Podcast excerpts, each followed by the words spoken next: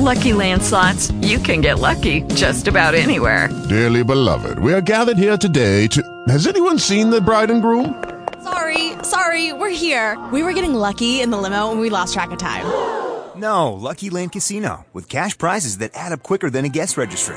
In that case, I pronounce you lucky. Play for free at LuckyLandSlots.com. Daily bonuses are waiting. No purchase necessary. Void where prohibited by law. 18 plus. Terms and conditions apply. See website for details.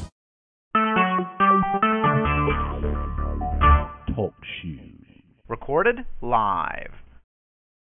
Hi, everyone, and welcome to the Thursday Night's Triumph Over Targeting podcast. I'm your moderator, Ella.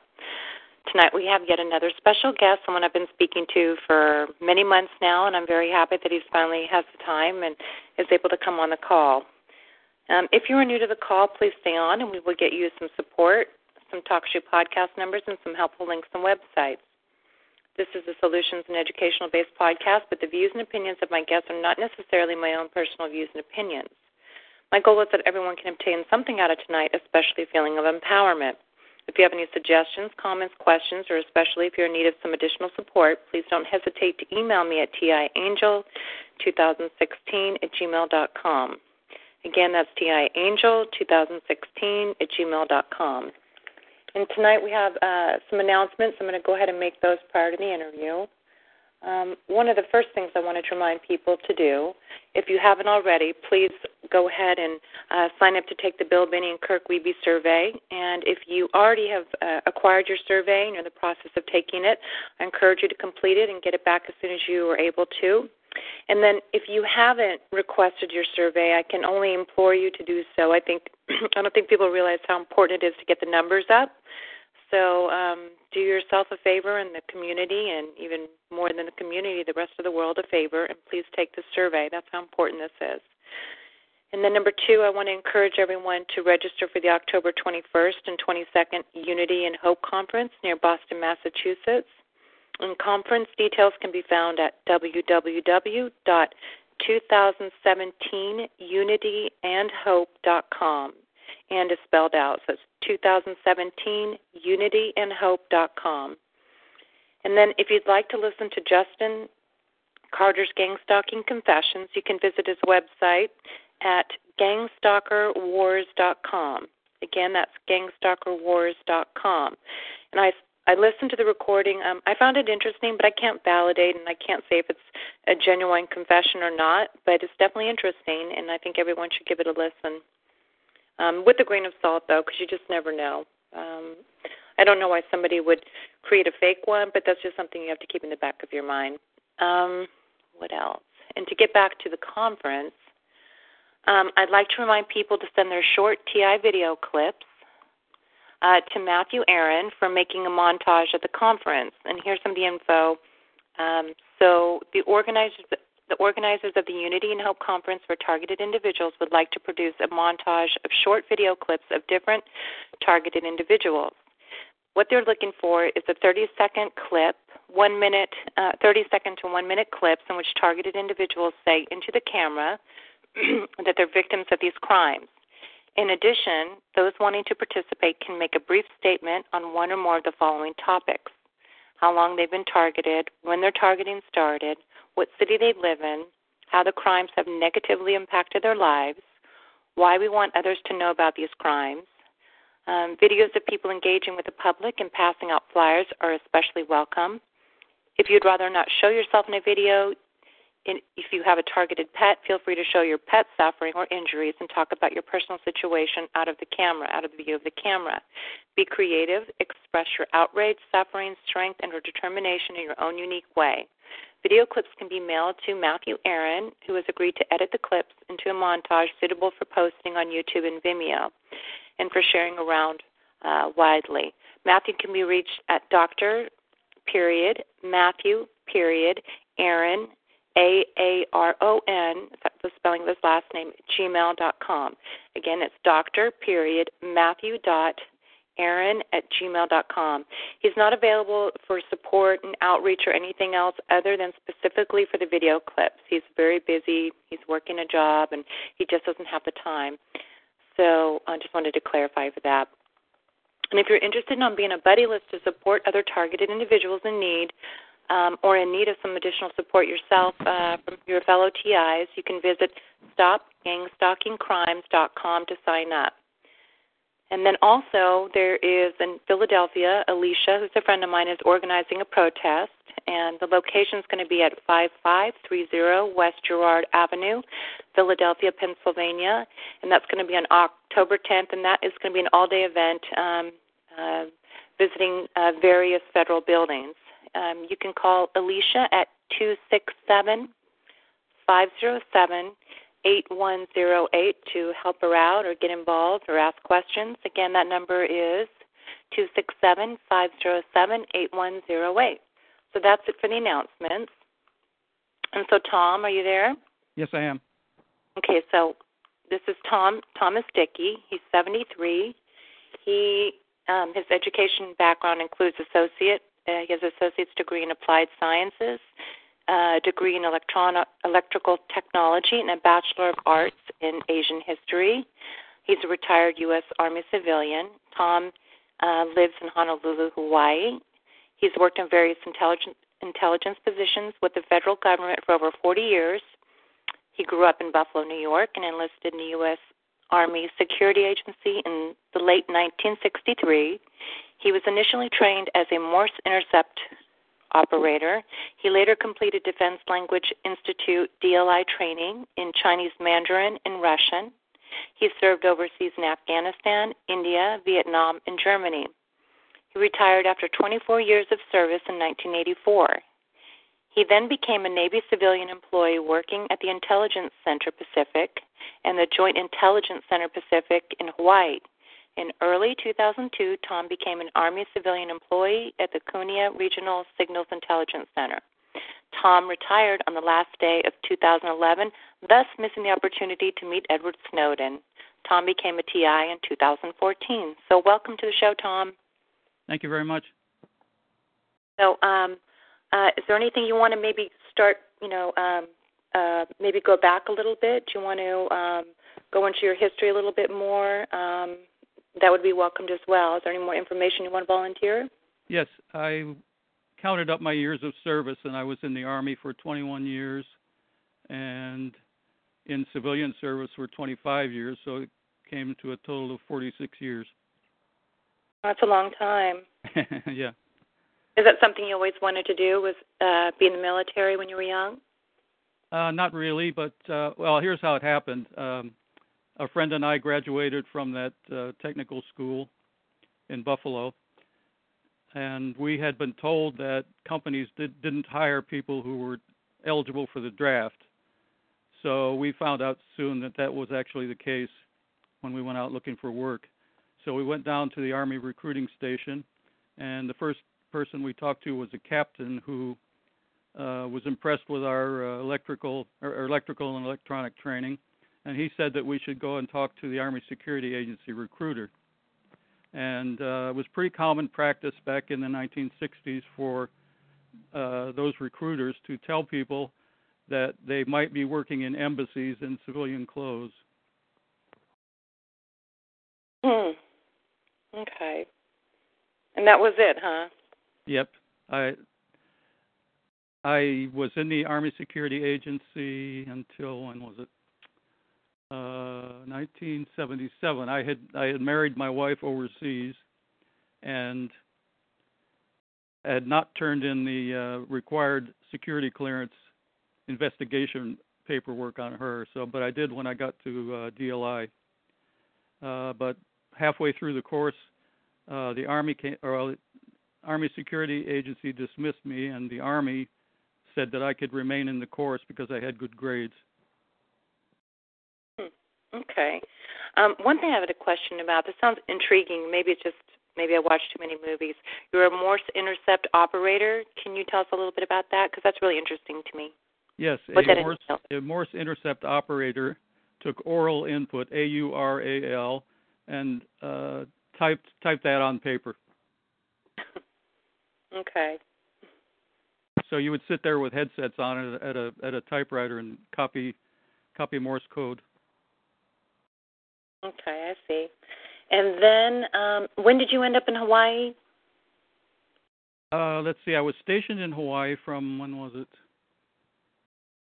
Uh, can't remember exactly. But my daughter was born in Hawaii, and then after I retired in 1980, 1984, we came back to Hawaii in 1985. I see. Okay. Um, are you a fan of Edward Snowden? Because I know you mentioned him in your bio. Yes, I am. I think he's a national hero. Yeah, I think he is too. And so then let's I guess we'll delve into how you became a targeted individual or how you suspect you became a targeted individual. Uh, probably started at Kunia. I had been encouraged to uh, apply for employment with the NSA. I was an Army civilian employee at Kunia, but somebody encouraged me to apply for uh, NSA employment. Uh, that was around 2005, so I did, and I went. Uh, I had to travel to uh, the FANX, the Friendship Annex, where the uh, uh, interviewing and testing was uh, conducted for new hires to NSA. Uh, I was told that I had I had uh, I would be selected. I was told that I would be hired in uh, the beginning of fiscal year 2007, uh, which was in October 2006. But when that time rolled around, they said that there was no money for new hires. Hmm. Uh, later on, I was uh, encouraged again by a different supervisor to reapply for uh, NSA employment, and I did. And I went to back to the FANX again in uh, 2009. Um, everything. Well, I didn't hear whether I was really acceptable or not, but uh, uh, when I inquired about whether I was going to be hired, all I heard was uh, I was still in security processing. That went on for about a year, or over a year, and uh, finally I decided that I wanted to retire. I see. Um, prior to um, your experience of being targeted, had you heard of it? In, like you know, being in the military, had you heard anything about these type of programs or people who claim to be targeted? No, I never even heard, knew what a targeted individual was until after I became one. Yeah, that's always that's what I hear every time. Um, and what were what were some of the symptoms you first noticed? Um, in uh, this was in uh, around August 2014. I started hearing voices. I th- Ah. at first at first I thought they were radio broadcasts or TV broadcasts from another apartment in the building. I even got up one er, late one night and tuned my radio to see if I could find a broadcast that was similar to that. It was they were uh, political broadcasts. After a while, though, after a couple of months, I started hearing my name mentioned, uh, how much money I had in my bank accounts, and other stuff like that. And then in on in December, there started to be a tuning phase. People would recite numbers backwards and forwards. And uh, on the 27th of December, I made the mistake of actually talking back with them in my head, and and it's still been still going on. When you say mistake, what do you mean by that? Well, I should never have uh, commented to them. Engaged. Yes, engaged. Yes. Okay. Okay. Um, you think that makes it worse, or is that because they're It's- mapping your brain? It's all it's all ridicule, and uh, things that denigrate me. Right. I understand. Yeah. And Um, they, you- they they claim to be NSA, but sometimes they they claim to be CIA or FBI. Okay. So they're claiming that they're with the intelligence agency. Yes. Uh-huh. Uh, they they say that they are testing. They're using me as a guinea pig for a new uh, satellite system uh, and disseminating these uh, synthetic telepathy signals by uh, cell phone towers. Huh. Uh, that's interesting. Okay. Um, and most of the voices you hear are external. They're from outside of your body. Like they sound like they're close by. Is that right? Well, they sound like they're actually in my head. Uh, the volume is not not great, uh, and sometimes I can't understand what they're saying if there's other uh, other noises. Right. So it's it's it's difficult to to hear Yes. or to interpret, I should say. Yeah. Yes. Okay. Um, and what about other areas of targeting? Do you get any type of directed energy weapons? Are you being followed? Is there anything else that indicated to you that you were a targeted individual? No, I'm not experiencing those more uh, painful symptoms of uh, targeting. What about being followed or no, having? I've, I've never I've never noticed uh, anyone following me or gang stalking me. Well, that's good. Um, do you have electronic harassment or uh, interceptions or any type of uh, telltale signs of uh, interference? No, I, I don't. I don't think I'm exposed to microwaves. It's just the uh, synthetic telepathy. Okay. Right. Uh, I have to have to say though that uh, this was preceded by the establishment of a surveillance uh, surveillance stakeout in the apartment directly above mine. Hmm. Okay. Well, that's interesting. This happened Um, while I this happened while I was working at Kunia. Uh, there was a woman who owned the apartment upstairs, and I had seen her in the hallways at Kunia. And one day, uh, we were both going down in the elevator, and I introduced myself, and uh, she said that she was an SAIC contractor at Kunia. Okay. Well, that's another interesting piece of information. Um, well, tell me how you like came to find the community. Did you start researching your V2K and what it was called, or what was your first reaction the first time you realized it wasn't just some voice close by to you? How, what was your initial reaction? Well, I was a little bit scared, I guess. Of course, Um, and and I started doing research after that. you did, and then you kind of found uh, the community. Yes. I see. Um, do you do anything to try to shield or uh, kind of lessen and dampen some of the fields, or what? What have you done to kind of protect yourself or disengage Well, from actually, nothing. Um, I don't know if there's anything that can stop the uh, synthetic telepathy. Yeah, I understand that. Hmm. Um, what about? Um, see. Do you, your family? Does anyone in your Oh. family Pardon? know? Pardon? What about your family? Does anybody around you, friends, family, relatives, do they are they aware of what you're experiencing? No, I haven't told them. Um, I live with my wife and daughter, but I haven't told them, and they don't believe it anyway because they see me looking for mind control stuff on the laptop, and uh, they think it's a joke. I see.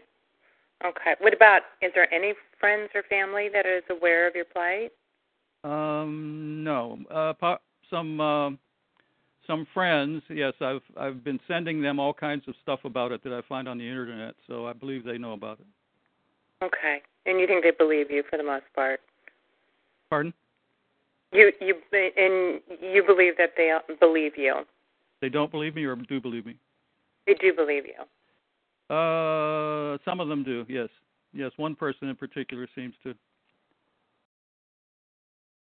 To believe that this is happening. Yeah. Yes. Let me get back to that surveillance stakeout uh, for a while. Okay. Uh, so that SAIC contractor uh, owned the apartment upstairs. Uh, apparently, she sold it to another guy, or to a guy, uh, and he. I, my research showed that he was an uh, internet technology specialist at Hickam Air Force Base. Um, and later, later he moved to Fort Shafter, which is not too close from where I live. Uh, then there was a phase of re- refurbishment of the apartment upstairs. A, a guy completely remodeled it, and he said that uh, his job was to travel around the country uh, refurbishing apartments.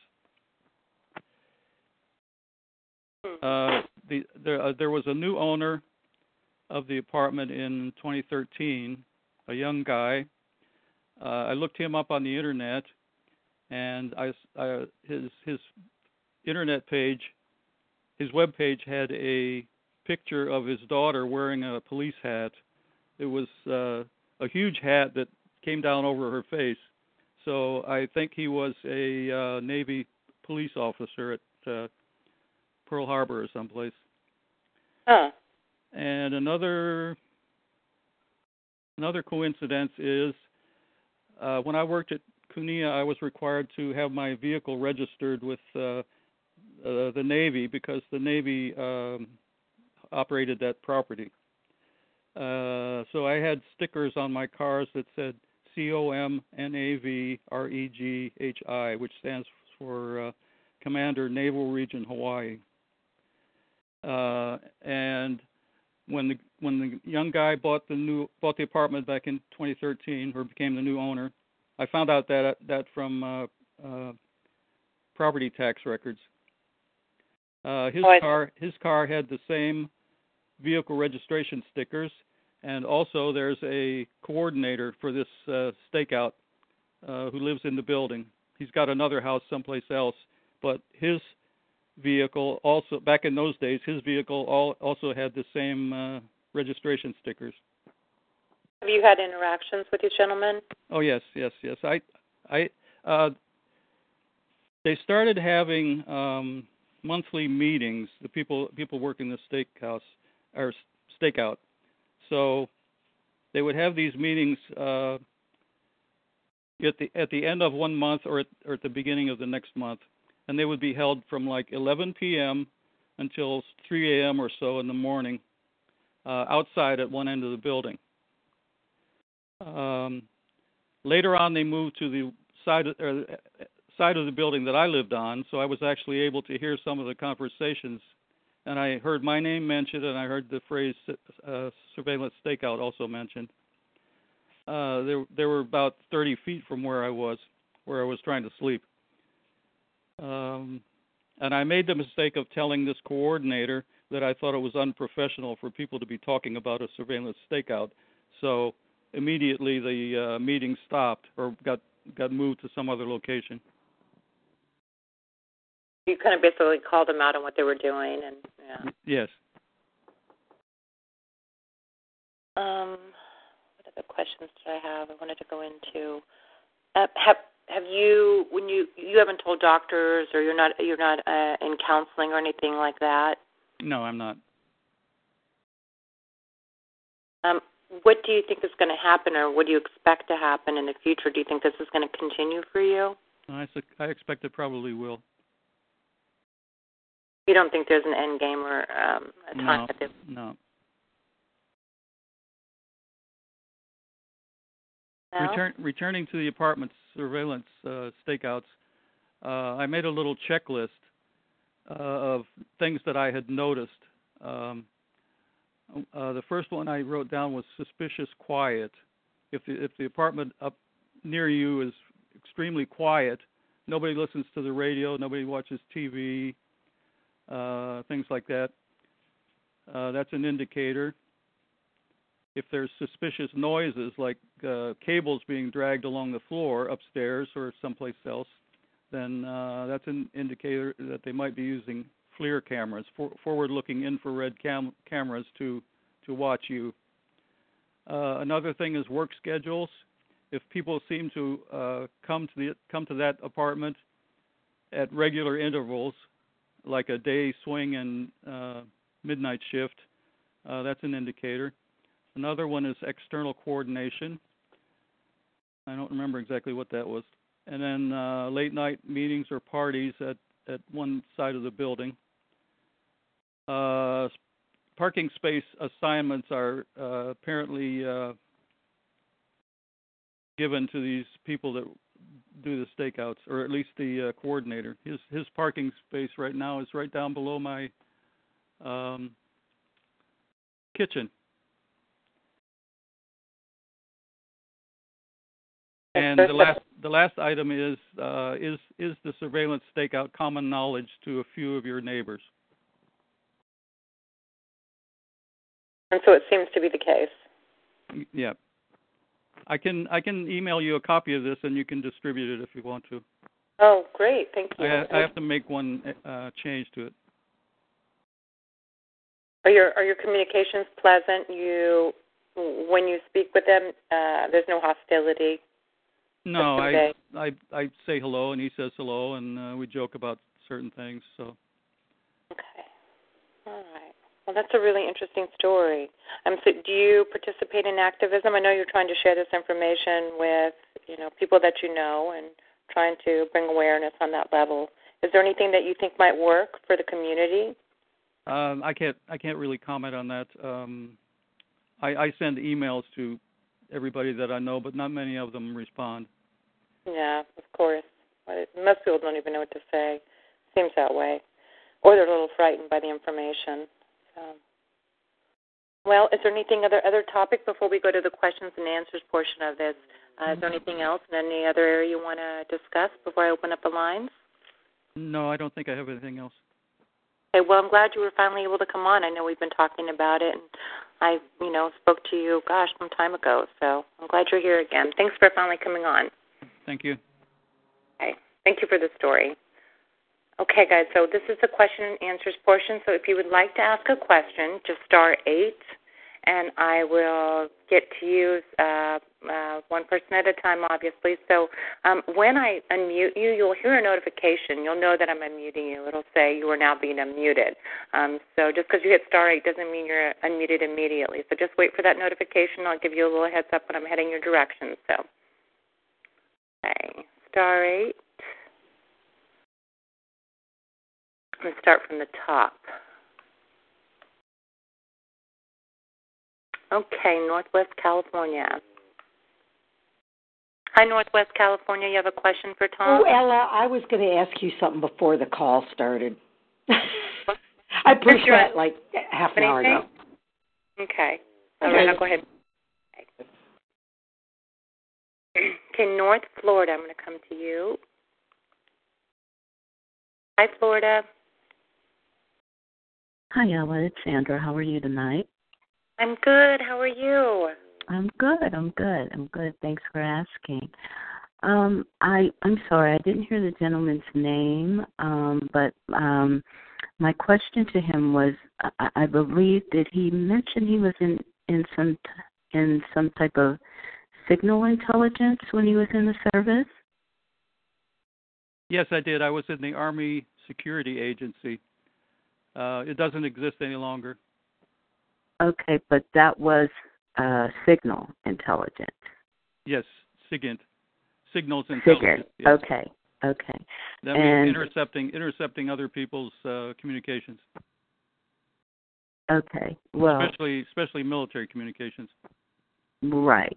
Uh, So so have you so you just get the V to K. So I'm not I'm not really too familiar with it because I don't get it. I get the electronic. But is there um with regard to V2K, um you I believe I heard you say you don't believe there's any measures that could be taken to interrupt it or to stop it. No, I haven't. I, I think you said to stop it, but but my question is, would there be any way to interrupt it? No, I don't. I I haven't found any yet. it but you have you have tried some measures. No, no, I haven't tried anything really. Oh, okay. That's I I can hear it everywhere I go. Right. I can hear it in the house, and if I go out someplace on the bus, I hear it. Mhm. Uh, downtown, I hear it.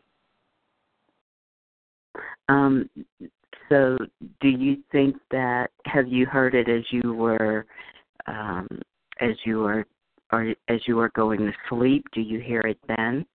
Yes, I do. I think it goes on all night, Okay. Wow. twenty four seven. So then, uh, just one last question: What, if anything, do you think about the um, the recent developments with the uh, foreign diplomats in Cuba, and uh, they're having these um, these problems from acoustic covert uh, weapons, is how they put it. Um, um, they didn't provide much more information than that, other than the fact that they were having, you know, various symptoms from it. But in your experience in with the service and in the service, I think for me, um, this would be the second time that that I've actually known something like this to be acknowledged. The first would be obviously the um, people who were working in the uh, U.S. embassy in Russia, uh, in Moscow, and then um, and then now this event. So I just wondered, you know, if you had any thoughts on that.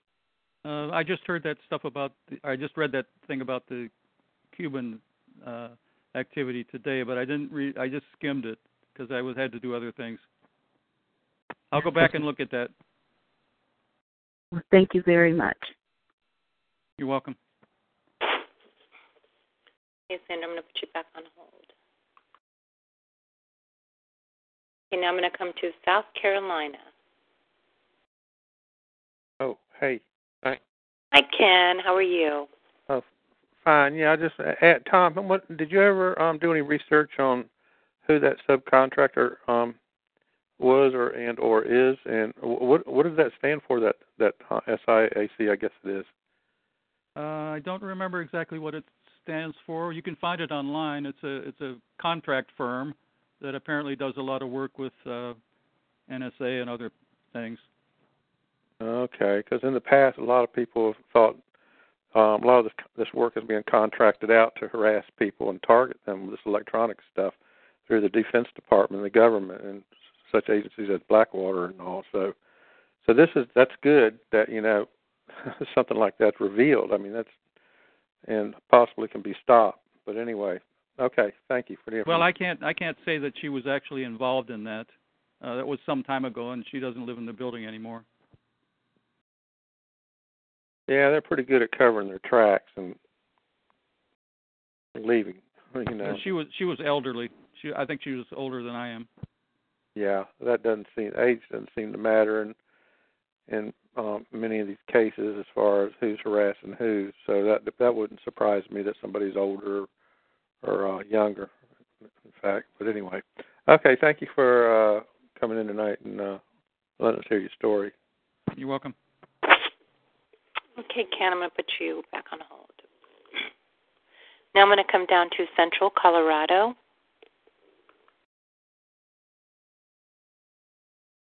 Hi, Ella. Hi, how are you, Katie? Good. Hi, Thomas. Hello. Thank you, first of all, so much for your service. I greatly appreciate that, and I'm really sorry that this is your reward. Um, I guess that's my first question for you. I'm an Army veteran. Um, I did. I'm not a combat veteran. I served in the 80s, uh, but I've never even heard of the Army Security Agency. And I, I was a clerk, but I served in an MI unit. Uh, could you tell me a little bit more about what that is? The Army was? Security Agency. Yes. Uh, it was activated in 1945 to do uh, signals intelligence, and then it was deactivated in 1976. Uh, it was rolled into something called the Army Intelligence and Security Command, INSCOM. And uh, Okay, go ahead. let's see, I had something else to say. Oh, um the work I guess that that they did in embassies was probably taken over by the Special Collections Service when it was formed around 1977 to 1982. Do you feel that uh, your service is connected to what's what's happening? Do you know? Well, I, I feel that my service at at uh, Kunia is connected with it. I don't I don't think anything else is.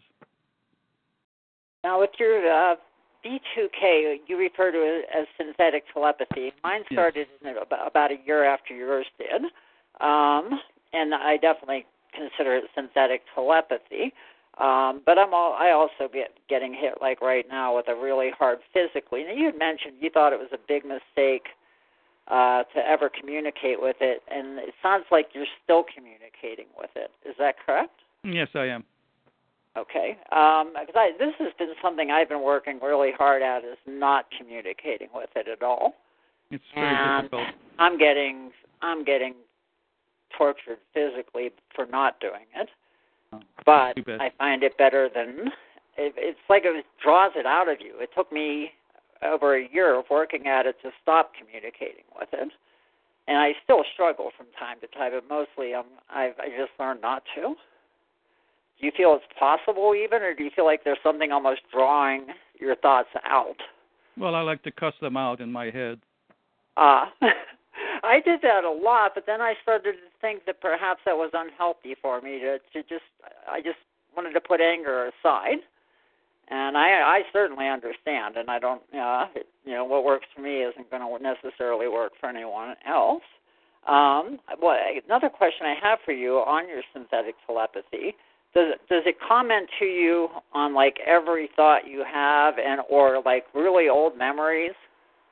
Uh, both actually, and and they can tell what I'm thinking instantly.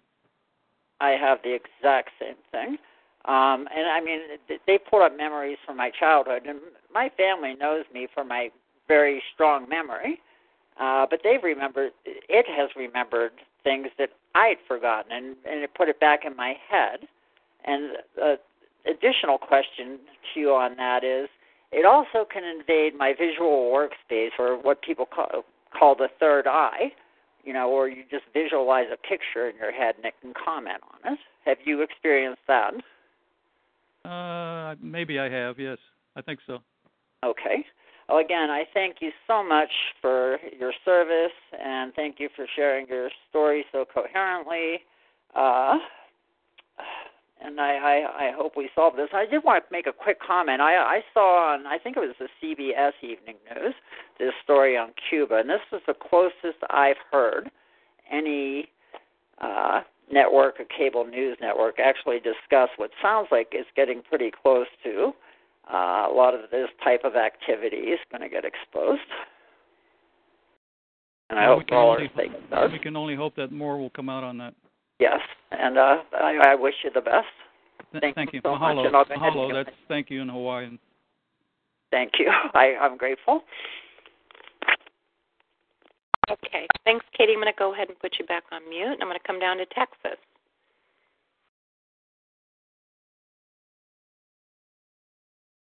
Hi, Texas. You're unmuted. Do you have a question for our guest?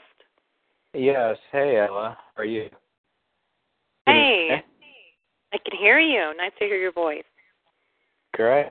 Um, yeah, Tom. Uh, thanks for coming on the show. It was uh, an interesting speech you gave. Um, I just like to comment that uh, you know you aren't hearing voices anymore than someone with earbuds in their ears hearing voices, or someone with a telephone up to their uh, ears hearing voices. Um, you know, there's big stigma out by propaganda, you know, prop backed by the deep state or military industrial complex goons running this uh black ops program that, you know, voices is this, you know, you know, stigma this this evil magic that, you know, can only be treated by uh you know, these these drugs that are making these uh pharmaceutical Spencer? Hey, Spencer, I'm so sorry. profit. Tom, are you hearing him? Because I'm just hearing every few words. No, no, it's breaking up. Yeah. Okay, yeah, that tends to happen. Uh, let me go to the phone. Um, let's see. Return call. Okay. Um, is it a little better now? Yes. Yes, perfect. If you can rephrase your question. Uh, yeah. Well, fine. Not rephrase it, but if you can Uh, reiterate, Um, ask your question. Yes, and uh, I wanted to comment that um, you know you aren't hearing voices anymore than a person with earbuds in their ears is uh, hearing voices, or uh, someone with a telephone up to their ears hearing voices. You know, they, they're the only person hearing sound, but it's not because of some um, you know newfangled, subjectively defined. Um, so-called disorder uh, created by the Fraudians, um, you know, to fifty thousand percent returns on you know their their newly created industry. Uh, I mean, it's V2K science goes back to 1962. There's a peer-reviewed journal article by Allan Frey in the Journal of Applied Physiology that shows microwave auditory effect can stimulate the uh, auditory cortex of your brain and modulated properly can put things in your head. Uh, but you know, it's uh, it's human nature. You know, they they laughed at Galileo, they laughed at you know a lot of progressive thinkers. Uh, so um, you know, it's it's science and documented. Uh, you know, I put the schematics and uh, helped uh, you know put a um, link to the journal article on a site, uh, bigmanstudent.com slash V2K, if uh, you would like to educate your family on science that's being used to use the uh, synthetic telepathy on. Because it's, it's no more hearing voices and, um, you know, putting headphone in your ear that only you can hear. It's you know, being with microwave auditory effect, which colloquially is called 2K.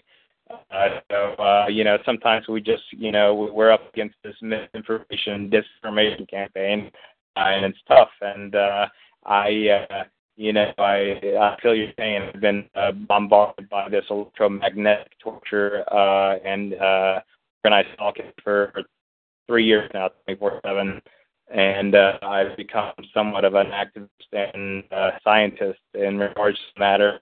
And uh, it's uh, it really perked me up when I heard you mention uh, SAIC um, because uh, I'm not sure if you're familiar with this, but on the eve of Trump's inauguration this January 2017, uh, the CIA released Freedom of Information Act request related to the Stargate Grill Flame program. Now they built it as this program that lasted 20 years to study the magical ability to read minds. And they said, oh, they put it. They said it was a failure, and they said it was, you know, uh, nothing to you know concern yourself with. Uh, you know, they released these documents when the media was entirely distracted with Trump's inauguration. They're all online on the CIA reading room. There's 12,000 different documents, and yeah, it's, it's absolutely breaking up again. It's breaking up um, again. Okay. Um, eh, how am I now? Uh, I don't know. It's really it's choppy. It's hard to hear. The whole time has been a little bit hard. Oh wow! You know they um so much remote access software. They put my phone. They delete my photos, my recordings. Uh, they can make it go to five bar to one bar. Uh, drop of a dime. Um, yeah. But um, it, it, maybe uh, could I come back a landline up? Did you say landline? I'm only making out every word or so, every few words. Yeah, I'll call back on a landline and start it. Is Okay. that okay? Sounds good because I know you're saying. I can kind of make out what you're saying, and I like what you're saying. So, um, okay, I'm going to put you back on hold, and we'll come down to CC. Ta-da! Yay! Hi. Hey. Hi. So yeah, sorry. You know, I'm sorry, guys. I was trying. I could hear probably a little bit more than you guys could hear because it seems like in the chat people couldn't hear Spencer. So, um, well, Hi. Hi, Cece. So welcome to the call. Do you have a question for our guest? I do. I have two questions. Uh, the first one is Was there anything that he signed as a person who was uh, part of uh, uh, the armed forces that puts him in uh, puts him at a as a volunteer for any future testing or experimentation? Does that make sense? Does that question make sense? That's my first question. Yes, I'm, Um, I'm not aware that I signed anything like that. Okay. So, and I was wondering, there was another gal who said that she was in the armed forces as well, and and I had wondered, is there anything in any of that paperwork that volunteers the person uh, for potential experimentation or testing? Okay. Number two, you had indicated that you're speaking or mentally speaking to the persons who are uh, um, sending the the voice of God weapon to your head. Um, you say they know your thoughts as you're thinking. Do you think it's possible that they're downloading to your head the thoughts and then they're responding to your thoughts? Uh, or do you actually feel certain that they know your every thought? I'm certain that they know my every thought. I'm not aware that uh, they can do do that or are doing Well, that. I can tell you they can download thoughts to your head.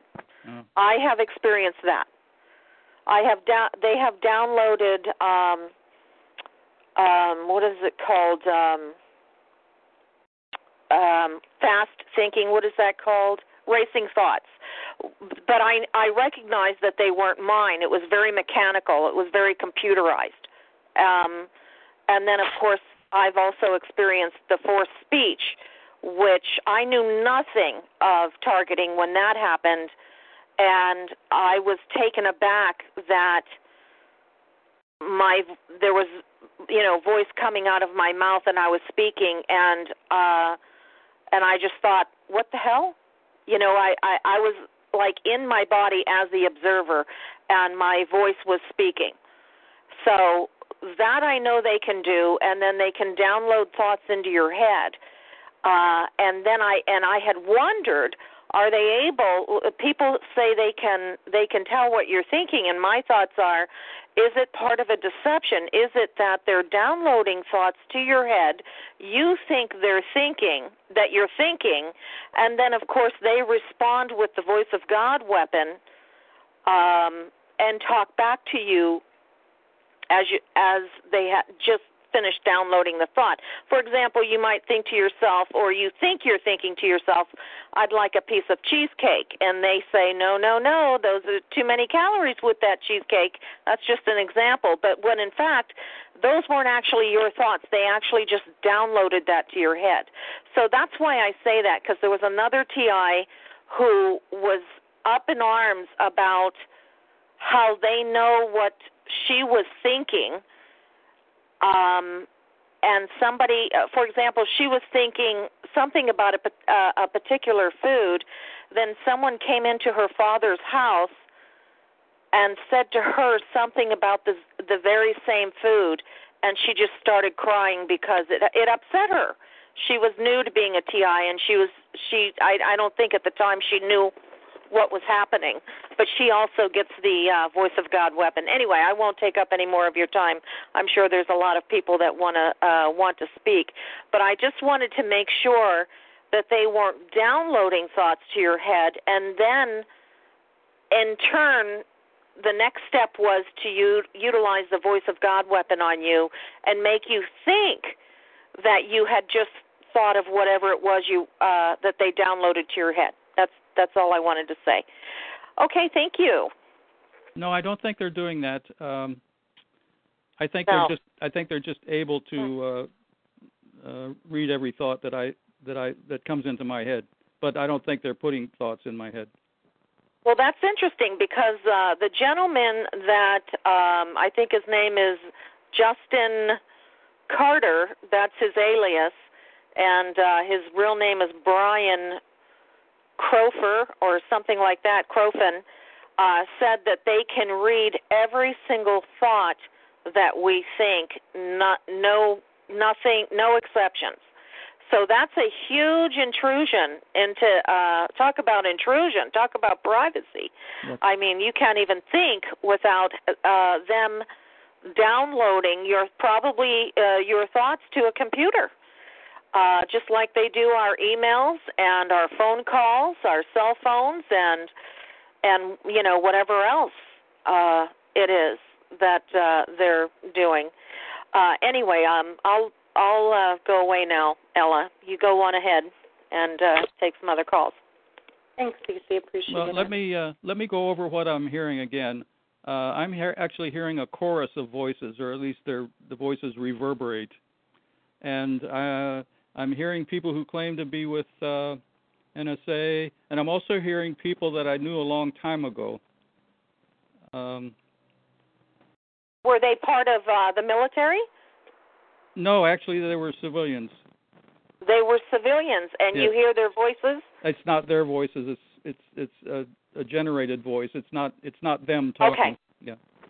Can you tell that it's a generated voice, or it, does it sound like a human voice? Well, they all sound like human voices, but uh, they have this positive negative dichotomy. They'll say a say a positive say, sta- statement and then they'll negate it immediately. Huh. Okay. Interesting. Yeah. Well, that that uh, what you're saying then confirms what uh, Justin is it Carter? I think his uh, alias is uh, has said that they he and he worked for a security firm and he had a problem with this type of torture and and, and it is torture uh, and it's an intrusion of privacy. And so uh, they made him a TI, and now he gets the voice of God weapon too.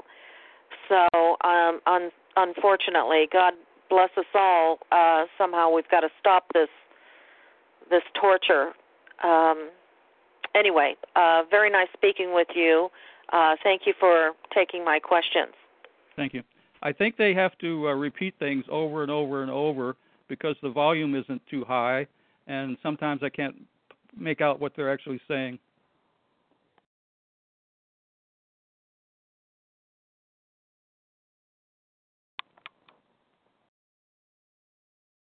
Anybody there? Yes, can you hear me? I'm sorry. I was yes, thought yes. I was speaking and I had my phone on mute. Okay, I'm going to come to South Texas. Hi, South Texas. You're on the air. Do you have a question? Yes, I do. Thanks for serving our country. Um, do you happen to think this is war crimes? Well, if it's not, it should be. Have Have you read Title 118? Uh, no, I don't think I have. Yeah, that that. yeah, Look up war crimes and read the title on it because it really does fit it. Are the thoughts or on your synthetic telepathy are they thoughts that are really your own or is it actually voices? Uh, well, I hear voices, but they they can uh, uh, they know everything that I'm thinking. Okay. Have they ever put thoughts in your head that ain't your own? That you No, I don't. of? that's been, No, I don't think they've done that. have you read um, Dr. Duncan's book Project Soul Catcher? I believe I have that, but I haven't finished it yet. Okay. Do you think your targeting started shortly after all the OPM records um, were stolen? Uh, after what? Um, all the OPM records were stolen for all. Um, they were cor- current and former um, employees, which included the military. I haven't heard about that, so I, I, that's news to me. Yeah, you want to search up on that because they should have um, even offered you. It was useless, but they only offered you like one year credit check. Uh-huh. But um, all our re- all our OPM records got stolen. That was oh three four years ago. I'm trying to remember, but they should have notified you because I'm a former government employee, Right. and, and so they did notify me. Um, but even if you were a contractor working on the premises um, of any government agency, should have been included because they got those names too. Uh huh. I'll have to look that up. I think I probably did receive that. I don't know if I read it through or not. Yeah, well, it was nice they offered you one free year of things, but it's good to hang on to in case something does happen. But I noticed shortly after that, it seems like more people got targeted, Uh huh.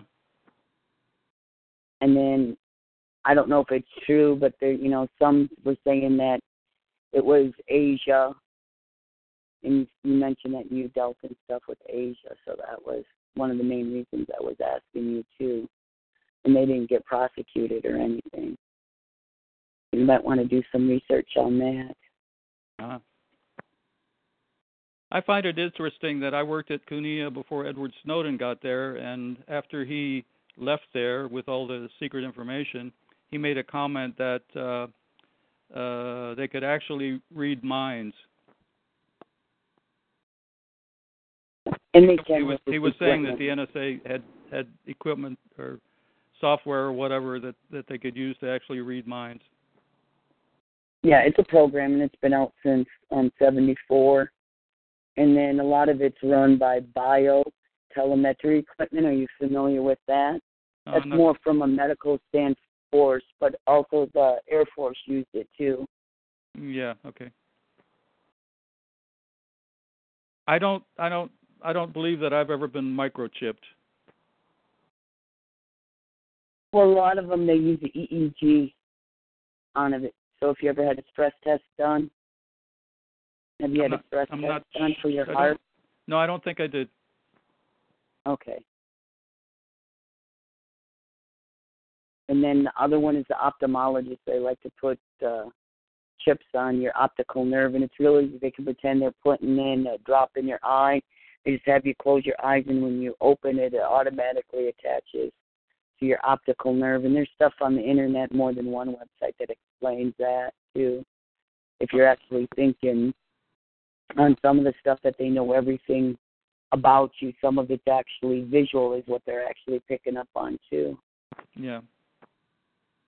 But once again, thank you so much for our service, and I'll let the next um, person ask you some questions.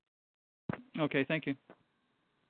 Thank you, Texas. I'm going to go ahead and mute you again.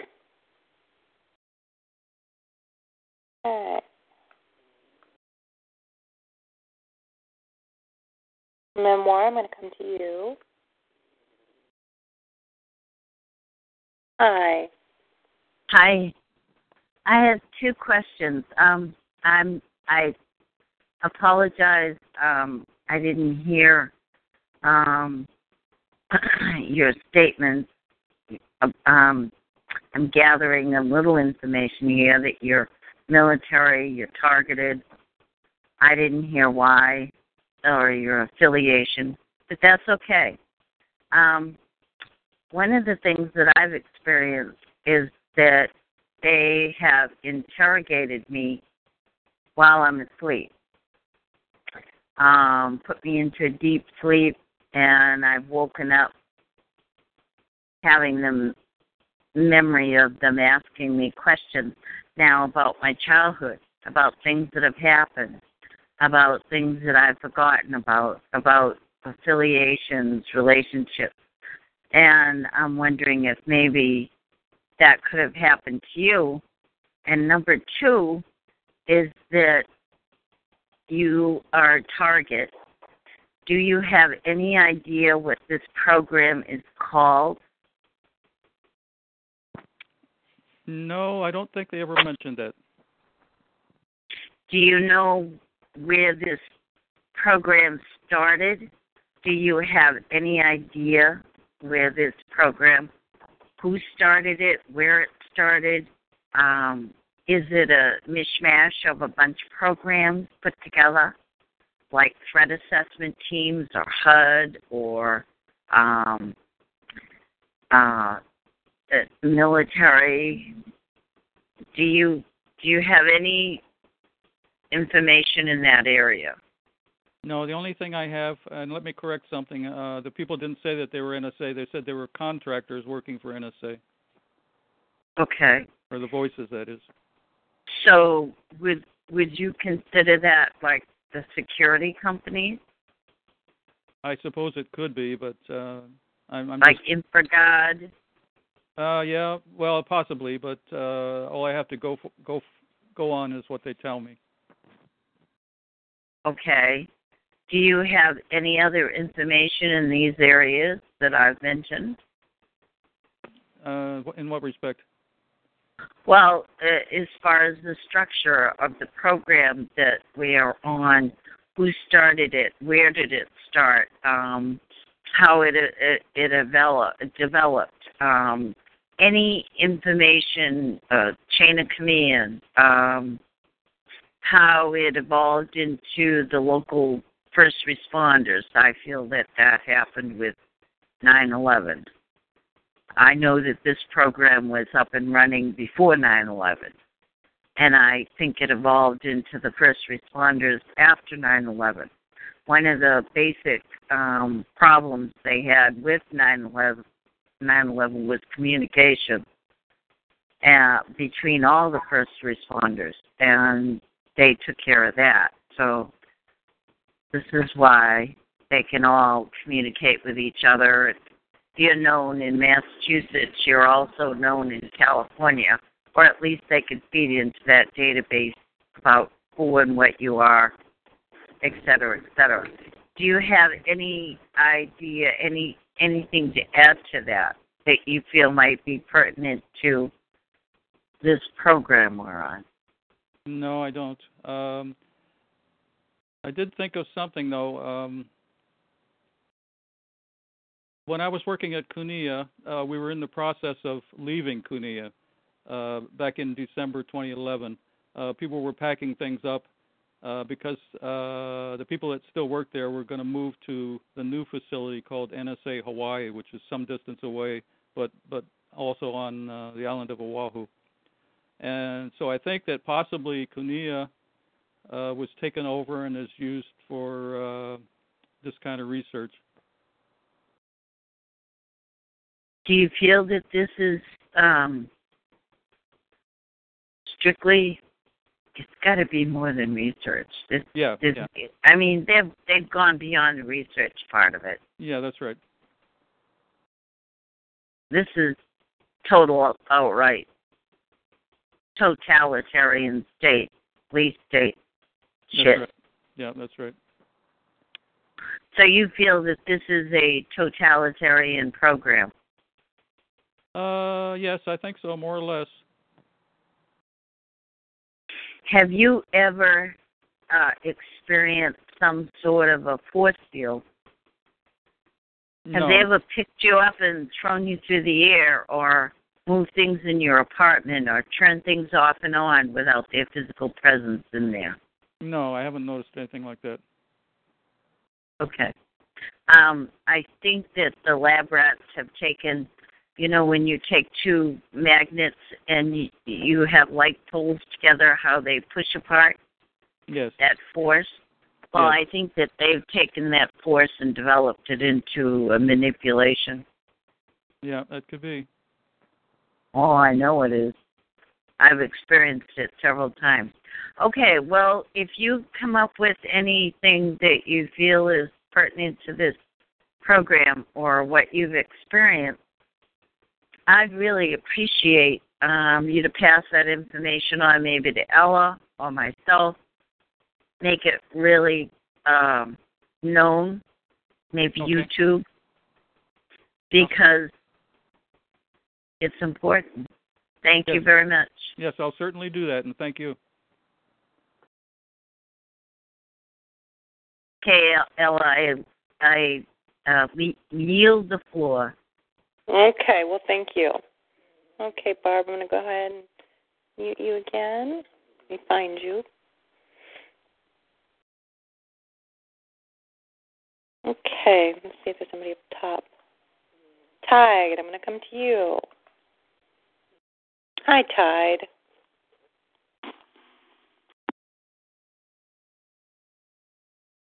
Tide. Hi. Hi. Hi.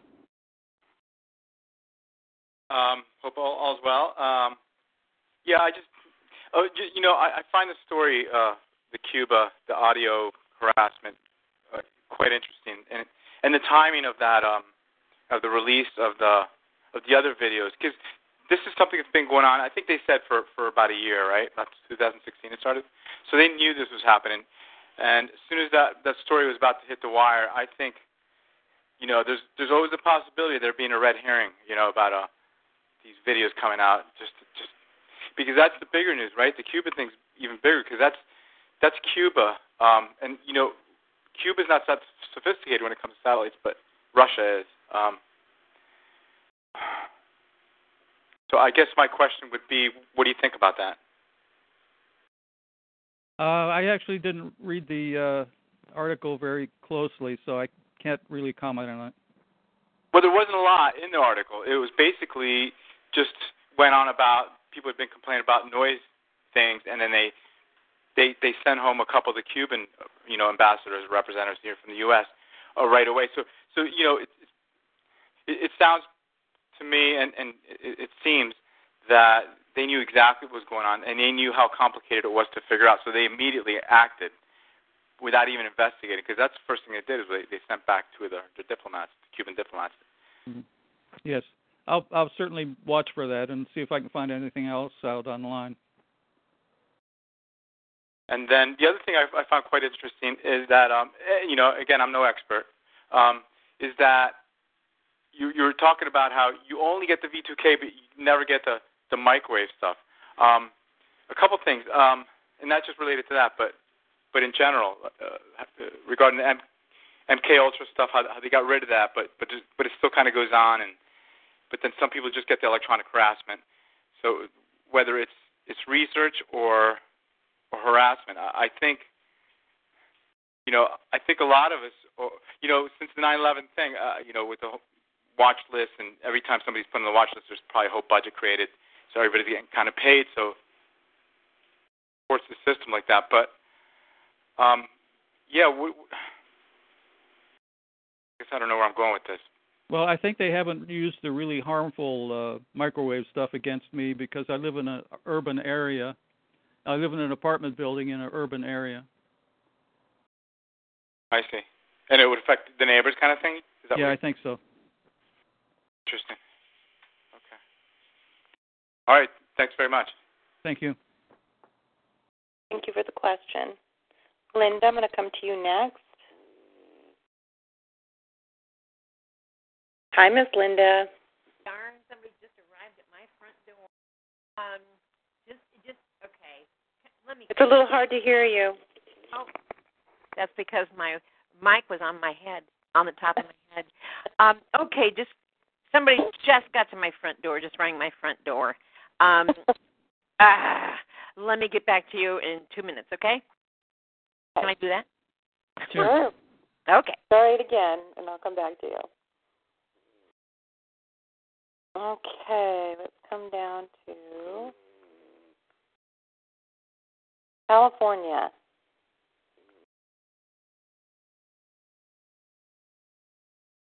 See if I can get it unmuted. Can you hear me? Yes, we can hear you. Yes. Yes. Hello. Hi. Do you have a question for Tom? Hi. First of all, I want to say that I live in an urban area I get my way from the uh, chickens above me. So I don't think the urban area and living in a uh, apartment building with others around me that doesn't seem to do to uh, bother anybody else. Uh, my phone cut out way back when he was talking about the stakeout meeting, and he heard his name mentioned. My phone cut out right at the time where he said he heard his name mentioned and then something else. What was that something else? I heard the phrase sur- uh, surveillance stakeout. Oh, okay. And, and number two was you mentioned external coordination. Uh, I can attest to that. And Karen Stewart said that uh, with her they use the bird calls. With me, they whistle to each other when when one is done. It's constant whistling around my apartment 24/7, uh, all day and all night. They whistle to the next person when they are done. So they use whistles here. Um, and number three, I just wanted to ask because he said he had not done anything to help his situation, but I just wanted to know if he had heard about using the neodymiums around his ears, if maybe he might think that might help him if he looked into that. No, I don't know about that. Yeah, I mean, there's a couple people. One, the, the Linda that just uh, is coming back, uh, was gone for two minutes. She does that and uh, another moderator, both of them swear by the neodymiums around their ears. So just to help him if that might help. That's it. I'm done. Bye. Um, I, I'm not aware of any uh, signals. I think everybody's got uh, cell phones and they communicate with cell phones because I see the coordinator and his wife outside uh, sitting and uh, spending uh, long periods of time looking at their phones.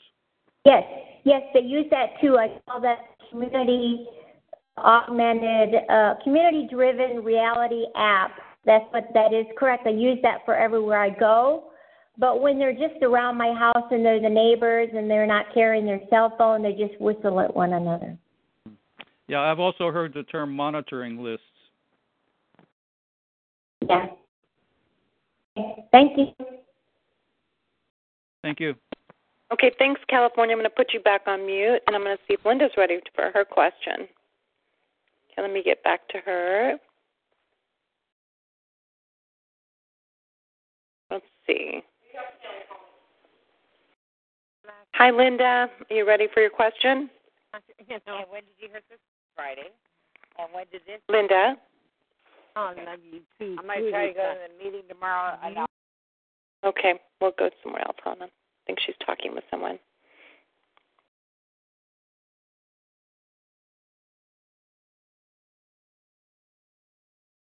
Okay, North Central Texas. Hi, Texas. Uh, hey, I'm back. How's it going? You're back, and we can hear you. It's a miracle.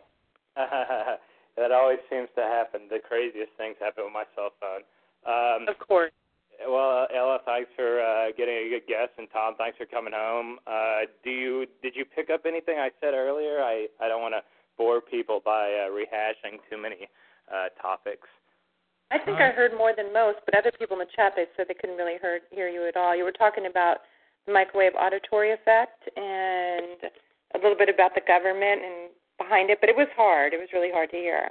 Yeah, well, um, Tom, I've been um, harassed and tortured by this uh, new technology uh, for the past three years, pretty much 24/7. Um, so I've become uh, something of a scientist, uh, an activist full time, and um, you know, I, I just wanted to comment on a few things and then follow up with a question. Uh, you know, my first comment was regarding the synthetic telepathy. Uh, you know, it, you, you aren't hearing voices any more than someone with earbuds in their ears or hearing voices. You know, just because they're the only one hearing the music or whatever doesn't mean they're hearing voices. And the same thing applies to the microwave auditory effect, which is uh, you know commonly referred to as V2K.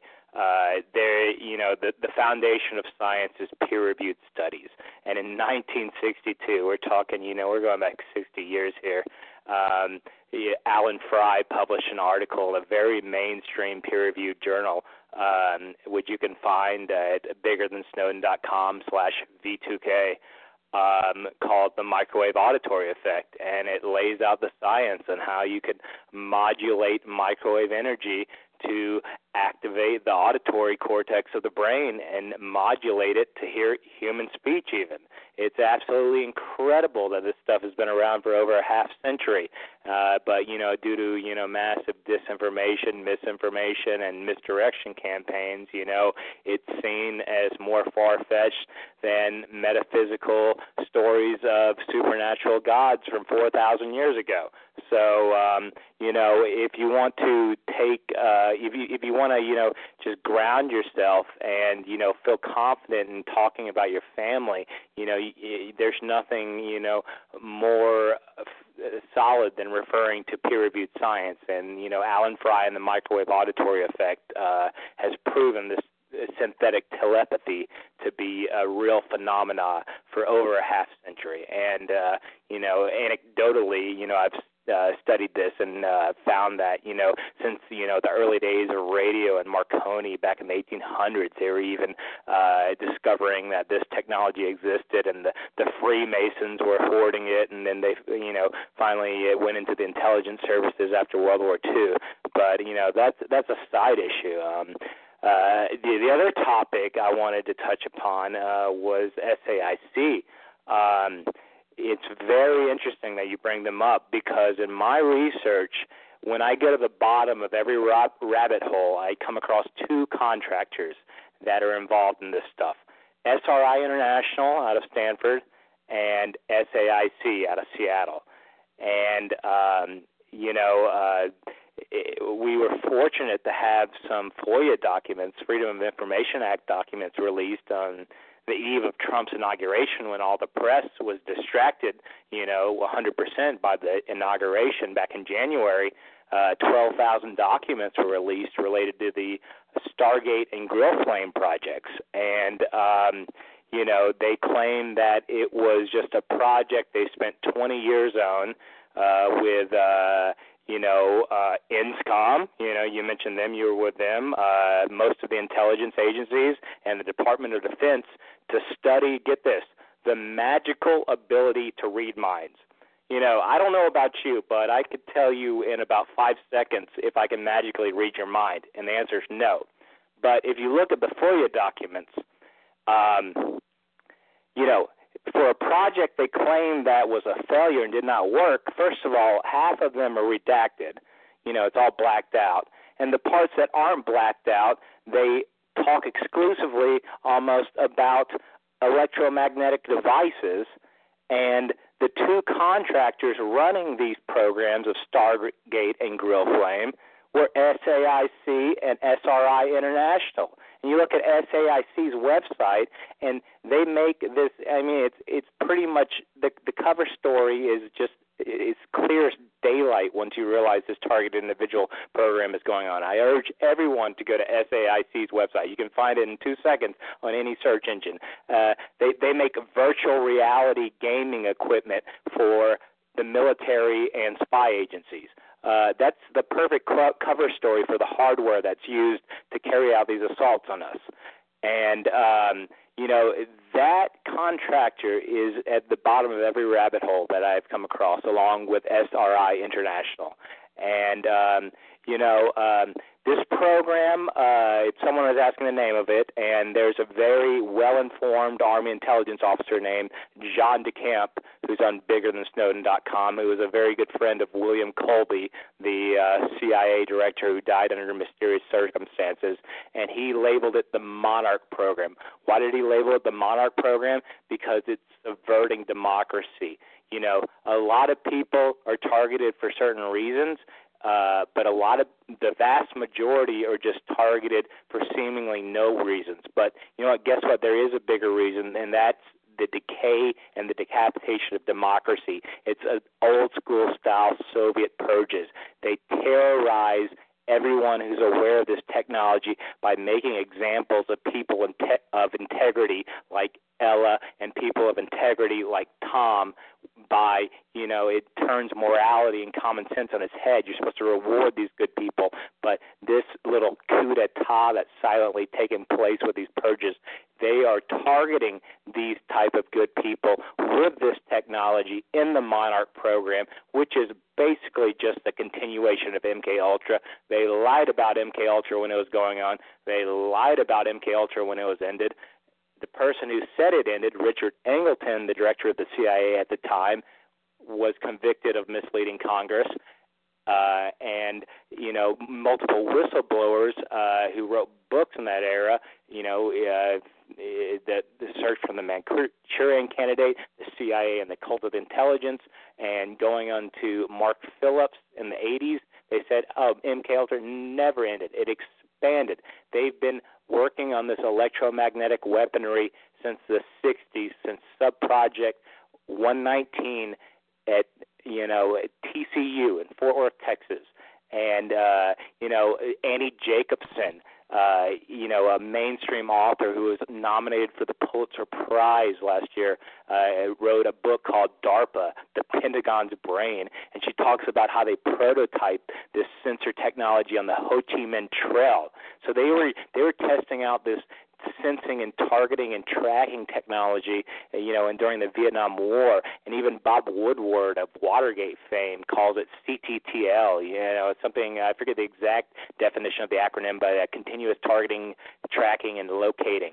Um, so you know, this is you know, it's a massive project, and that's why so people are so resistant to believing it because they think that it, you know, this, you know, would have taken, you know, it just mm, the the amount of manpower that the Manhattan Project took, and it did. It was the Manhattan Project of the mind, but they hid it with little cover stories. Unlike the atomic bomb that you can't hide when you explode, you can hide electromagnetic weapons, and um, you know, so uh, Star Project Stargate and Project Grill Flame with uh, contractors such as SAIC and SRI International are really what brought this program into fruition, along with the SDI program under Reagan, which you know diverted a ton of funds to deploying this technology. And then you have you know Scientific Atlanta rolling out cable boxes in pretty much 100% of our homes in certain decades in certain markets in the 90s, um, and they were the biggest CIA spy contractor going back to the 70s. Um, so you know that's that's how this stuff originated. You know the two points I was making. You know you know stick to the science. You know the microwave auditory effect is real. It goes back to the 60s. Allan Frey, SAIC is at the bottom of this. You know Project Stargate, Project Grill Flame, the clever cover stories. It's all out there in plain daylight. You can get it on the CIA's public uh, library on their website. It's it's not classified information. Um, so. Um, it's um, you know it, those are some things to keep in mind, and um, you know there, this there is you know a way to detect this stuff. It's called a spectrum analyzer, and um, you know there's a company called Aaronia that makes spectrum analyzers, and you know our military and security security bureaucracies get 700 billion dollars a year, you know, to fight the war on terror. And I've ca- I've done some rough calculations, and they could use you know one tenth of one percent of their budget, and you know analyze thousands of targeted individuals and prove us right or wrong but you know it's a huge red flag that they refuse to do so, especially in a country where the number one goal is fighting terrorism, and tens of thousands of us are coming forward and saying domestic terrorism is taking place, and we're being victimized by it, and the science is real. We've got a hundreds of scientific studies and thousands of patents to back it up. So um, uh, I don't know. Do you have any comments or thoughts on anything I've uh, relayed to you? Yes. Um, it's all very interesting. Uh, you mentioned Annie Jacobsen. I'm reading a book that a recent book that she wrote called Phenomena. Okay, um, I haven't delved too deeply into her works. Um, she, I read The Pentagon's Brain because that was nominated for a Pulitzer, and um, but most of her works are pretty respectable, and most of them are, um, you know, pretty mainstream and that's a double-edged sword um, because by mainstream she accepts the consensus view of you know what the military industrial complex or the deep state if you will in our post industrial era you know puts forth as reality. So in phenomena from what i can tell she is just parroting the line that the CIA and INSCOM and the Department of Defense and SAIC and SRI International put forth regarding the Stargate and Grill Flame programs. Uh, they, you know, they, they say, you know, it was just a magical ability that these psychic warriors had to read minds and to be controlled remotely and to receive telepathic signals remotely. You know, it's BS a hundred percent. It's not because Annie Jacobsen is some you know uh, corrupt lady. It's just because she's just repeating what's you know the official party line there. You know, look at the FOIA documents though. It's uh, you know for they claimed you know it, they poo-pooed it and claimed it was all you know hogwash, even though they spent 20 years working on this with you know, it, let me give you some background on SAIC and SRI International. These these are the scientists that invented over the horizon or radar. These are the scientists that invented the internet. These are the top uh, laser and radar scientists on the planet. They are no nonsense you know, textbook scientific method. You know, they aren't experimenting with paranormal phenomena. That was a clever cover story that they could tell their wives and coworkers when they came home without blowing the cover, you know. And it, it, people like you, unfortunately, and people like me, uh, you know, we we're, we're just reinforcing that cover story because all the people that are involved in this program that realize this silent holocaust is taking place they see that you and I are being tortured basically purged. We're in this invisible gulag created by this electromagnetic weaponry and they become scared. They think if I don't speak up they won't come after me. I'll maintain my mortgage payment. I'll keep my lake house. And um you know that's not true because you know as survey data shows the victims are increasing exponentially every year. This is the decapitation of democracy. This weaponry is like uh, you know a bronze age stri- a tribe wiping out a stone age tribe. It's like an iron age tribe wiping out a bronze age tribe. And you ask how could you do that to members of your own country? And uh you know it's tough and it's sickening and it's you know but it, it's happening and it's real. And you know every you know founding father this country you know warned us that this kind of tyranny arises when you have no oversight. We're so used to this pax americana since world war ii we had our you know isolated continent. But you know the, the the evil that you know we see afflicting other countries from South America to South Asia has arrived here, and the checks and balances of the Constitution that are supposed to protect us from this evil are being undermined by this weaponry that the general public just doesn't understand yet. So you know, my approach is a hundred percent peaceful legal activism to raise awareness of this very real weaponry based on ground, you know, hard proven science. You know, I've I, I mentioned biggerthansnowden.com slash v2k. It links to journal articles and it links to schematics to build a V2K device. And I put a part list on there that shows you that you can build this device for fifty dollars to put voices in someone else's head, and it's in a peer-reviewed mainstream journal. And um, that's the the key hurdle we're facing is you know tackling the public awareness issue because that's why these crimes are continuing. Thank you. Everything you said was fascinating. Yeah, thank you. Thank you, Spencer. I'm going to go ahead and put you back on hold. I'm going to come down to Minnesota. Yeah, I'm glad he was able to call back. Okay, Central Massachusetts, Central Minnesota. Sorry. I'm Minnesota. Hold on. Hello. Hi. Hi, who's there? Um, this is Ella. I'm having. I have a guest. Do you have a question for them? For Tom? Um. Yeah. Uh. No. Um. No, I don't, Ella. Okay. I'll go ahead and put you back on hold, and we'll have an open discussion in a bit. If I can get my board to work. Ah, there we go. Okay, so I'm going to come down to New York. So if you have a question, star eight.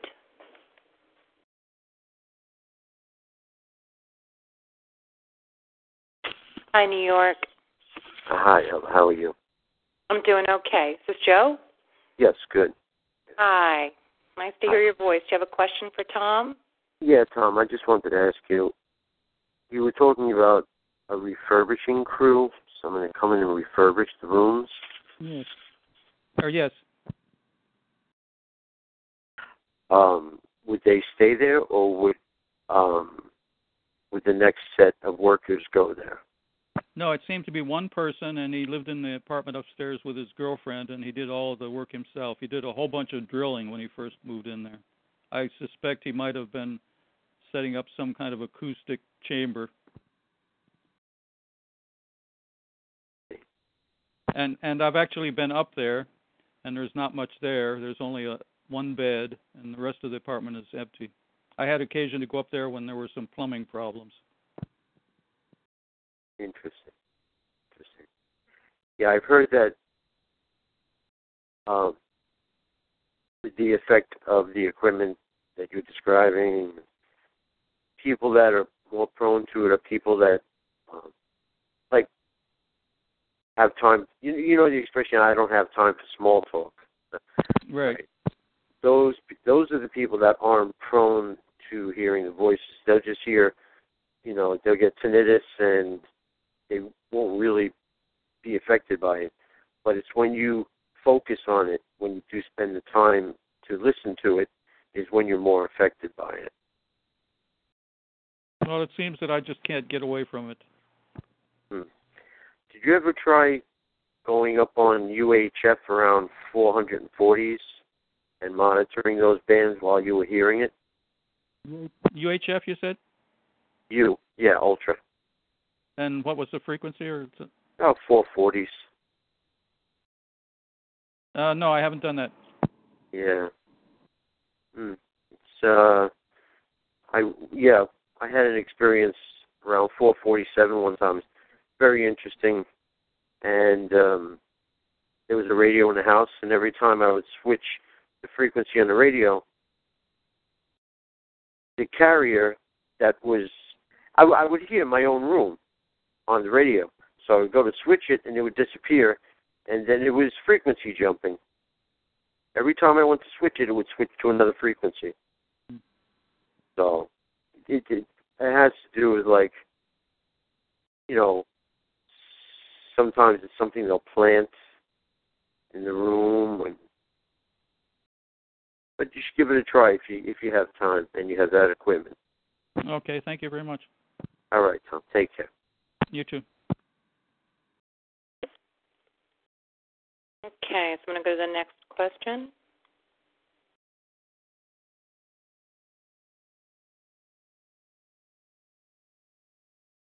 Linda Costanzo, there she is. Hi, Linda. Here we are. Hi, Ella, and thank you, guest, for your for talking to us. First of all, I want to say I had no idea that Spencer was so down to earth. I should listen to him more. I really appreciated what he had to say. Number one. Number two, sir, you mentioned something about um, you know, um, Edward Snowden talking about their ability to read our minds, and I saw a, an article, an article and an, and an um, interview where he said that, but he followed up that with they can watch how you type, they can watch how you input your information, they can watch when you back up because they're on our computers. They can watch when you back up, what you erase, what you uh, put it back in. They can put all of this information into their own programs and kind of figure out your method of thinking by watching how you operate on your computer actually. I was wondering when you read this or saw this, did he express any of that or did he explain how he how he thinks they read our minds? I, I think I read the same thing. Yes, I Yeah. believe I did read that. So he's not like reading words. So they're not like reading words coming from our brains. They're watching. They're watching how we operate and what we say and how we construct our mm, papers, etc. Right? Well, yes, because they can see everything that we see and, and hear everything that we hear. Well, and on our computer, they can see what, on our computers because they're hacked into them. Is what he was saying. They can Oh, follow you on your computer on your computer Yeah. because they can see it because they've hacked in. Um, okay, well that's just Well, my just what I wanted to make sure. I just My- I, I my- get nervous when my I hear chorus my chorus of voices tells me that they can see everything I see and, and hear everything I hear. That's what your um your your chorus tells you. Did you say? That's what they tell me. Yep. Yeah. Well, um, they lie. I've been told. I've heard they lie. Our, our V2K lies. I don't have V2, V2K, but I've heard they do. In any event, whatever works, whatever we feel is right. But I just wanted to make sure that you heard the same thing I heard. That um, you know what he said is they're on your computer anyway, and they watch what you do, and that's how they know what you're thinking. So anyway, I just wanted to say that. I just okay, and thank Okay, you, thank you. for Yeah. talking to us. Yeah. Yeah. okay. Thank you. Thanks, Ella. Hello, Thank you, Linda. Ella. Uh-huh. Okay. Linda. Just want to remind you to mute me. Okay. I don't want to butt in. Okay, hold on. My board's being a little mm, stubborn.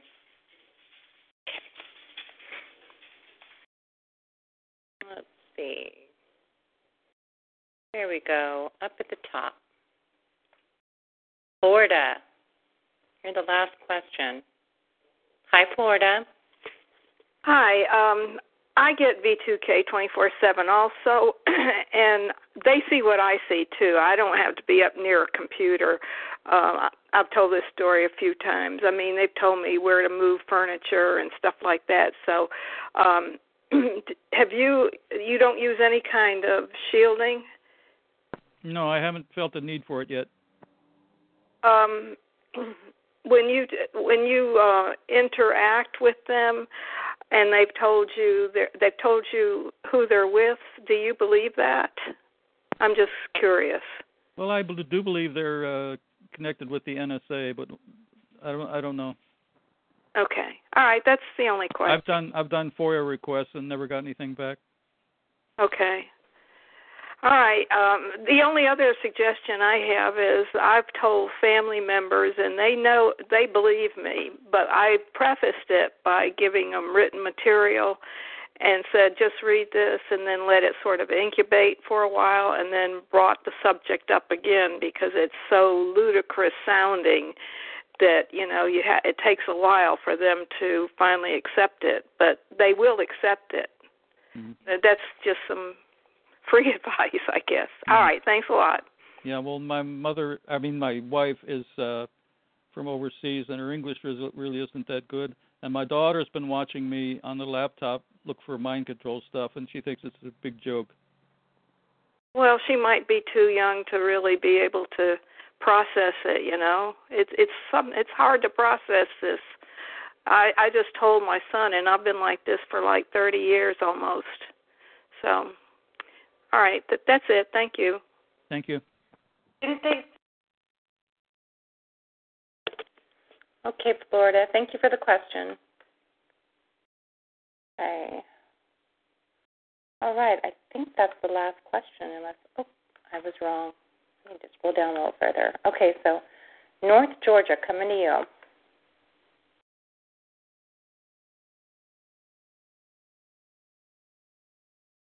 Come on, work for me. Hi, Georgia. Yes, um, I, I'm calling um, because I don't deal with any of these uh, electronic uh, kinds of things, but uh, I am dealing with um, harassment by uh, first responders, uh, local police, fire, uh, ambulance. Uh, you would think that these uh, government workers uh, would have you know better things to do, I guess, with their downtime. But I would, I uh, would hope that they do. uh, you would hope so, and especially since we're paying their salaries. That's correct. but um, yeah, these uh, yahoos, um, I, I notice, and I, I I went online to confirm this, but uh, what they do is they just they like when you're going to work or coming back from work, or or you know whatever you know running errands, whatever you're doing, whenever you're out, um, and it it doesn't and it crosses uh, jurisdictions. So it's not like if you're in one county, you cross into another, or a city. You know, it, it crosses municipalities, and so I, I notice that I see these, um, you know, th- these different uh, departments, uh, police departments, fire departments, and ambulance uh, services as I, uh, you know, go about my daily, you know, day-to-day activities. And so I feel that that's a form, you know, of just uh, overt harassment. Now I don't know why because uh, I've never worked for an intelligence service. Uh, I did work for the government brief briefly, uh, the state government, not uh, the federal. And um, other than I've been to some anti-war protests, uh, I have called a few talk shows in my life, and um, I am somewhat outspoken. Um, uh, you know, I, I definitely you know, I'm and I've I've done that. I guess when I've called talk shows, I've been somewhat outspoken. You know, maybe that, but um, you know, I can't really attribute um, why this would be occurring, other than that maybe, like you said, they're just experimenting. Or I, I mean, I'm not sure what this is. And I've I've thought of going to like the American Civil Liberties Union, uh, of contacting a constitutional law firm, um, or contacting maybe an activist, uh, like a national uh, activist, um, someone with a talk show like Coast to Coast. Um, well, I don't trust George Noory. I think he's basically a controlled opposition. uh, To be honest, I don't really think he's really what he, you know, I, I just don't. I don't believe he is what he claims to be. But um, there are others. Uh, Clyde Lewis. I think he's out of Portland, Oregon. Um, he might be someone that I would consider. But like I said, I, I don't deal with any kind of uh, electronic, um, you know, harassment. Uh, my harassment is basically, and I, I don't know if this is part of InfoGuard or InfoGuard or whatever you call it, Infogard. but um, yeah. yeah, I mean this is this is unacceptable, and um, you know, I um, I am going to get a, a car, a camera, a dash cam for my car, and I did contact someone who used to work in federal law enforcement, and he told me I needed to get, um, you know, f- uh, f- uh, footage. I need to get footage of this when it's happening because um, my cell phone, you know, it's kind of awkward when you're driving to try to do that. It actually can be dangerous. But I thought if I just put a really good uh, digital dash cam in my car, and I'm thinking also of getting a body cam, which is what all police should have as as a matter of fact, as I you know not as an aside issue.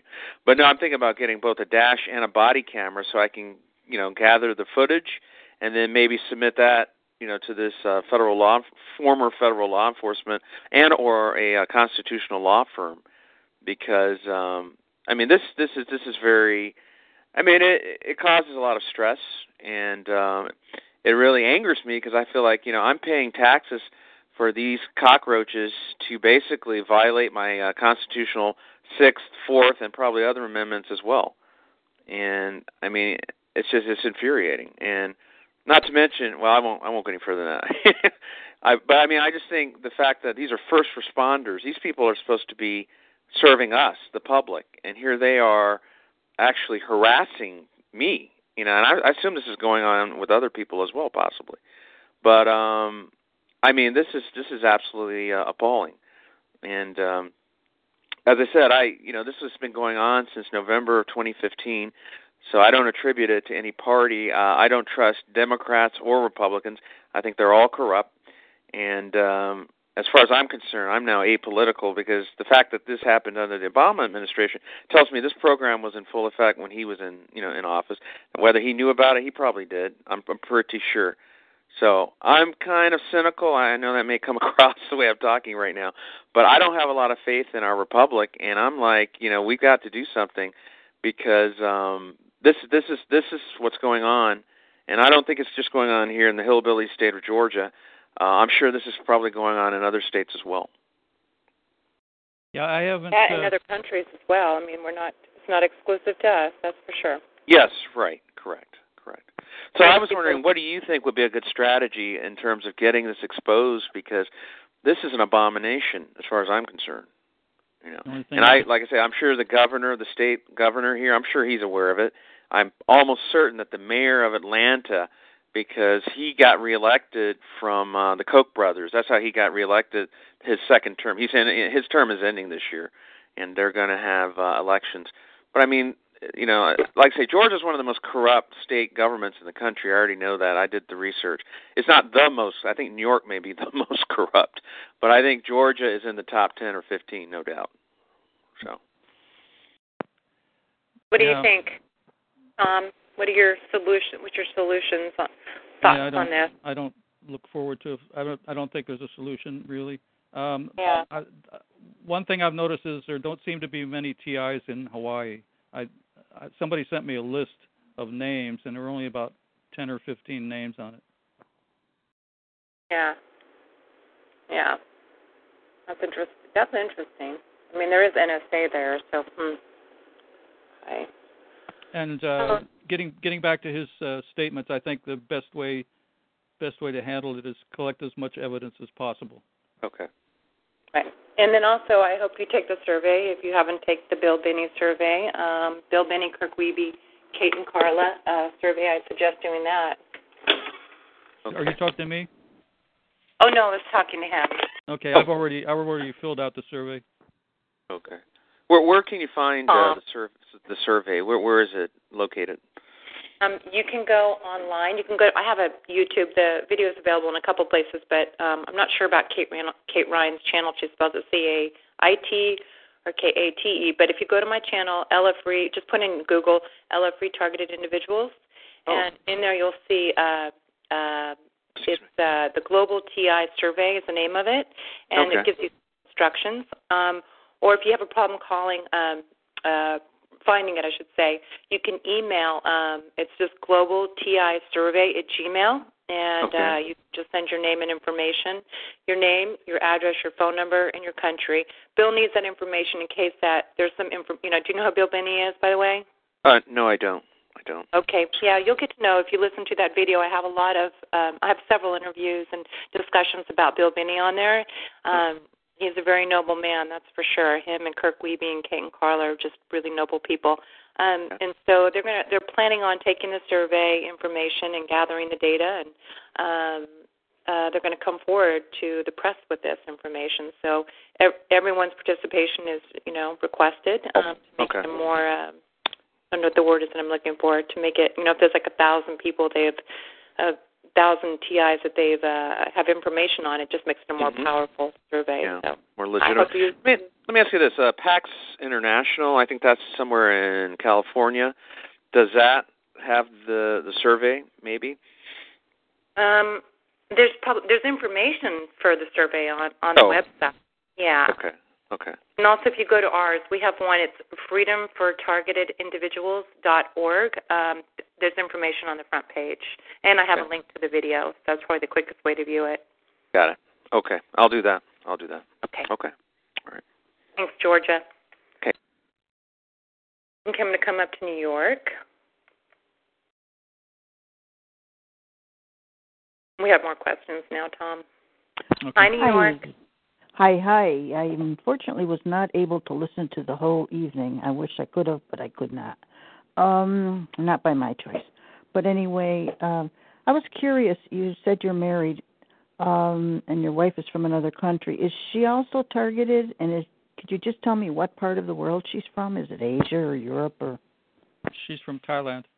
Okay. Is Uh, she no, targeted also? She hasn't. She hasn't mentioned anything about it. So Do you think her mind is at all um, remotely monitored or anything? Do you see anything happening to her being so close to you? Well, that's a possibility, but I haven't noticed anything that I Oh, can put my finger on. Right, right. I was just curious. And it befalls us all, and uh, where to begin, where to end, I don't know. But anyway, we're all working as in our own special ways to try to help each other and try to figure a way out of this black tunnel right now. Yeah, thank you. Yeah, good luck to you. Thank you, Luda. Thanks. I'm going to come to Central North Carolina. If my board will work with me here. Work with me. Come on. Oh, it's being stubborn tonight. Okay. Okay, North Carolina, you're unmuted. Use my bulldog in the background. Carolina, North Carolina. I'll go ahead. Oh, I'm sorry. I had it on mute. It's Patrick. Oh, hi, Patrick. Oops, sorry. You Just there's a big delay on the board. Go ahead. Hi, Patrick. Hi. Um, I tuned in a little late, so I, I I just got to hear Tom's question and answer, and um, also to pick up on the difficult time that he's having. And um, just wanted to say I'm sorry for that. Um, but I wanted to sort of chime in on what the caller said from Georgia, uh, just to give him sort of some quick relative feedback that I have had the sort of synchronized, um,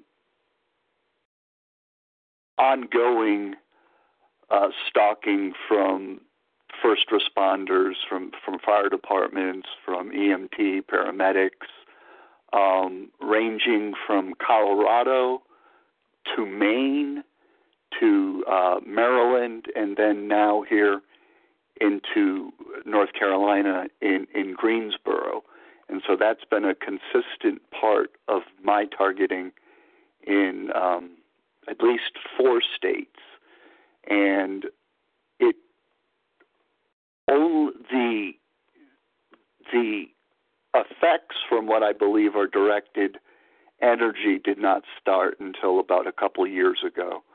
So I- just wanted to um, confirm for the caller from Georgia that um, there are other people who have own, you know, who have only been targeted, I believe, by the first responder type of her what, what seems like harassment, and and I think one of my theories is is that they are running drills, and I, I, and an uh, earlier caller alluded to the fact that after 9/11, one of the the things one of the problem areas that was identified were was at least in New York City and especially there in Manhattan, a lot of the first responders were not communicating with each other.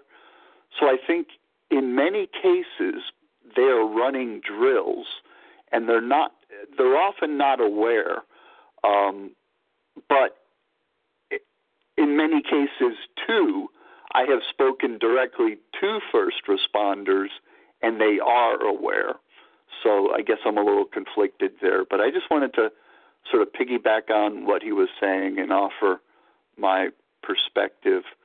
And as I begin to develop more and more of the the electronic harassment, I become more and more open to other symptom sets, including voice decay. And even though I had read about voice decay technology a few decades ago, it has really taken me about three decades to, to really take what I was reading and process it, if that makes sense. So I, I just needed to say all that, and I appreciate you letting me talk, Ella. Thank you. You're welcome.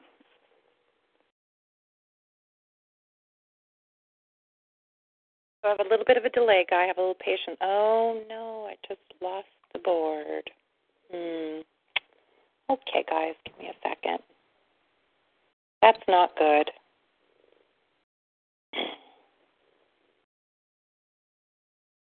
Okay.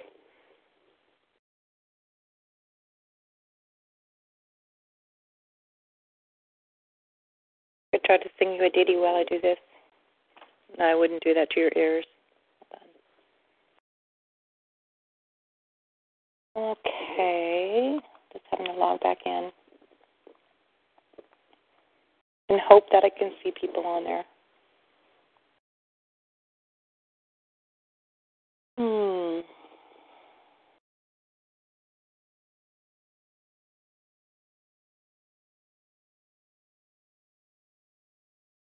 Thanks for your patience, guys.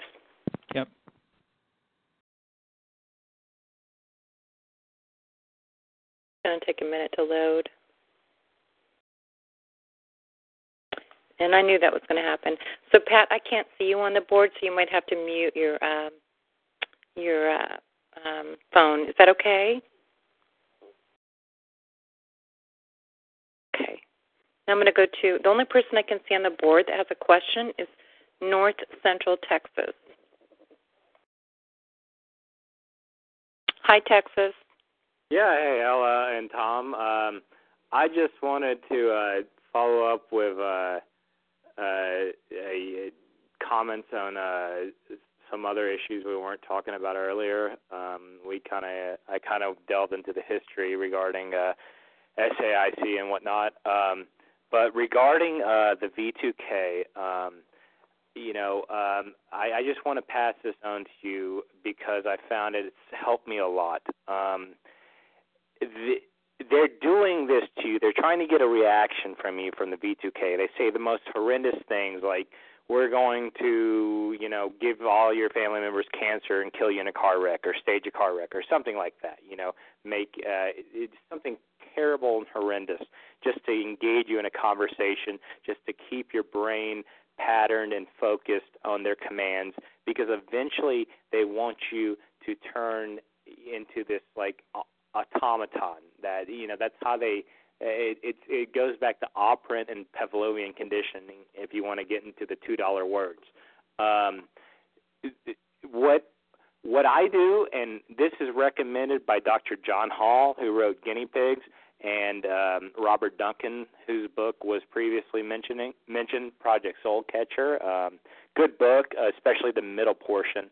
The first portion's a little heavy on the uh, the cyberpunk analogies and the end's a little um, pessimistic, but the middle portion's gold.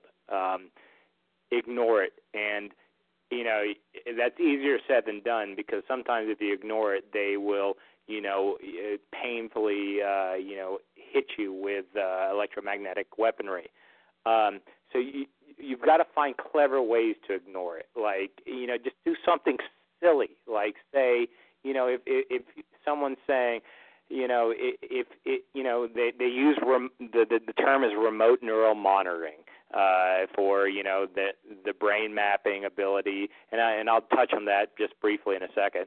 Um, where they pick up your thoughts and where they use the microwave auditory effect to communicate back to you to get some kind of trigger response out of you to basically over the long run create this uh, operant conditioning which basically you know turns you into just this you know battered, exhausted slave almost.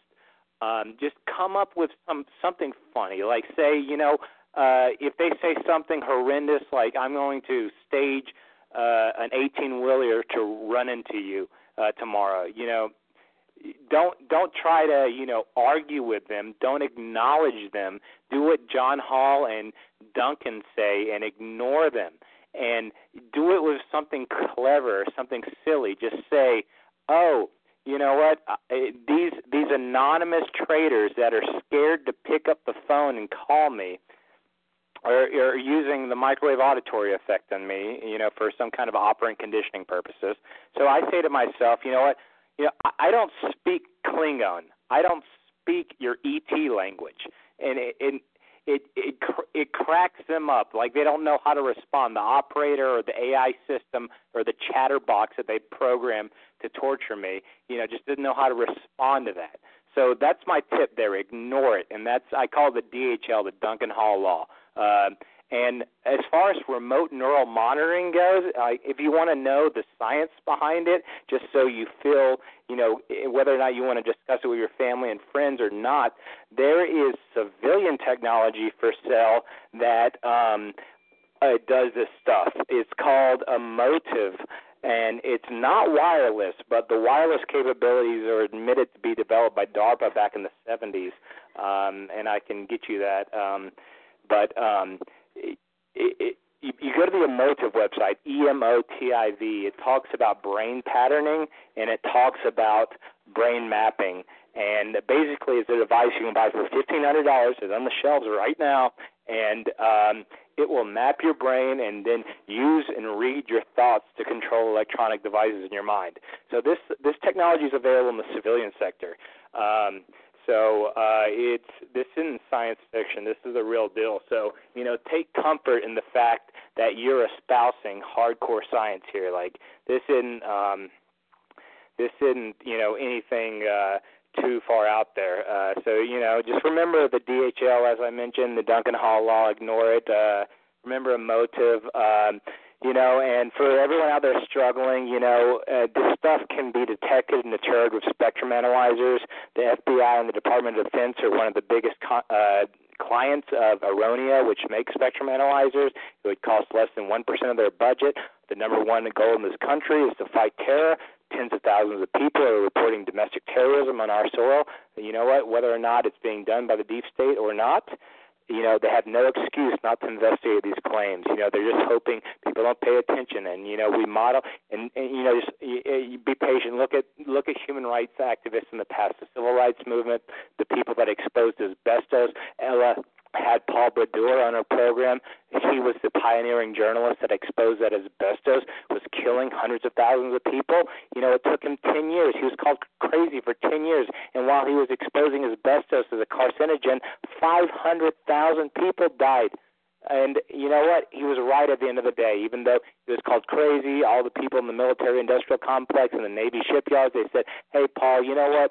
People get the mesothelioma from digging in their garden and you know what? It was bs but you know that's what we're up against the you know women's suffragette movement. You know when did women get the vote? 1920 i think? You know what happened to women when they were trying to vote? Before 1920 they were thrown in insane asylums so this is human nature. So don't forget that. Don't lose hope. Don't act like we're up against mount everest here. You know it's a challenge. It's not easy. It's an injustice.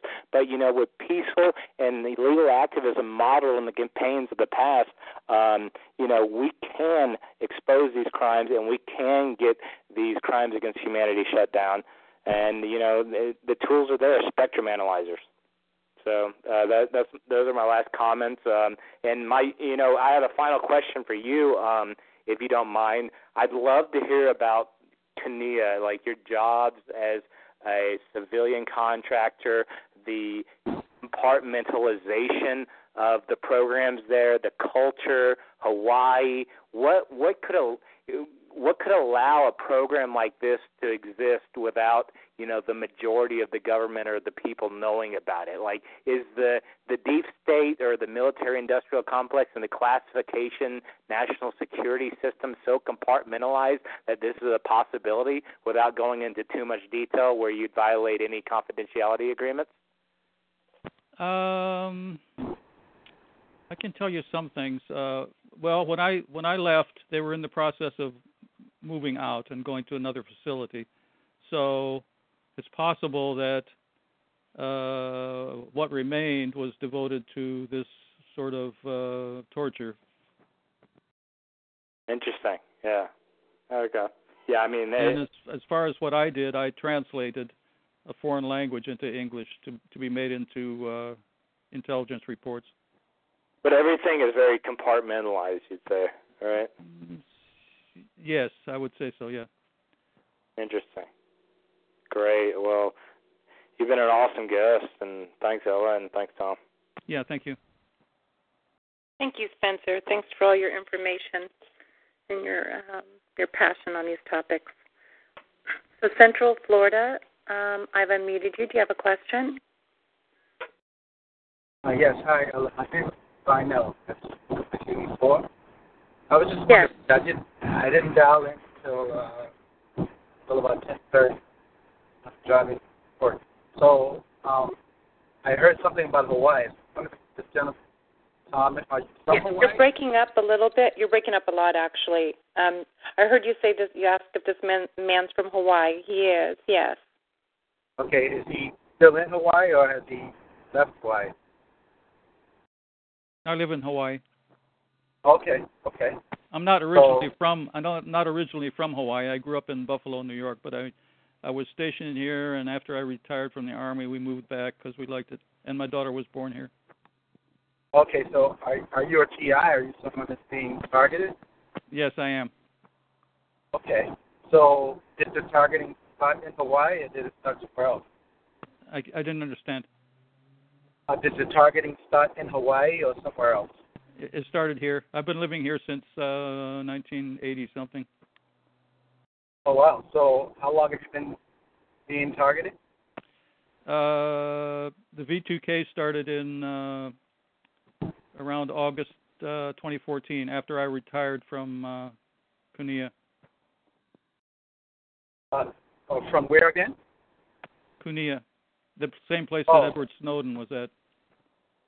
Oh, okay, okay. I I was actually in Hawaii as well, uh, working at Wheeler. Actually, I left in I left also in 2014. Uh-huh. And my targeting actually, well, my post targeting is how I refer to it now. Um, started in 2011, also in Hawaii. Uh-huh. So, um, do you live in an apartment or do you live in a home? I live in an apartment.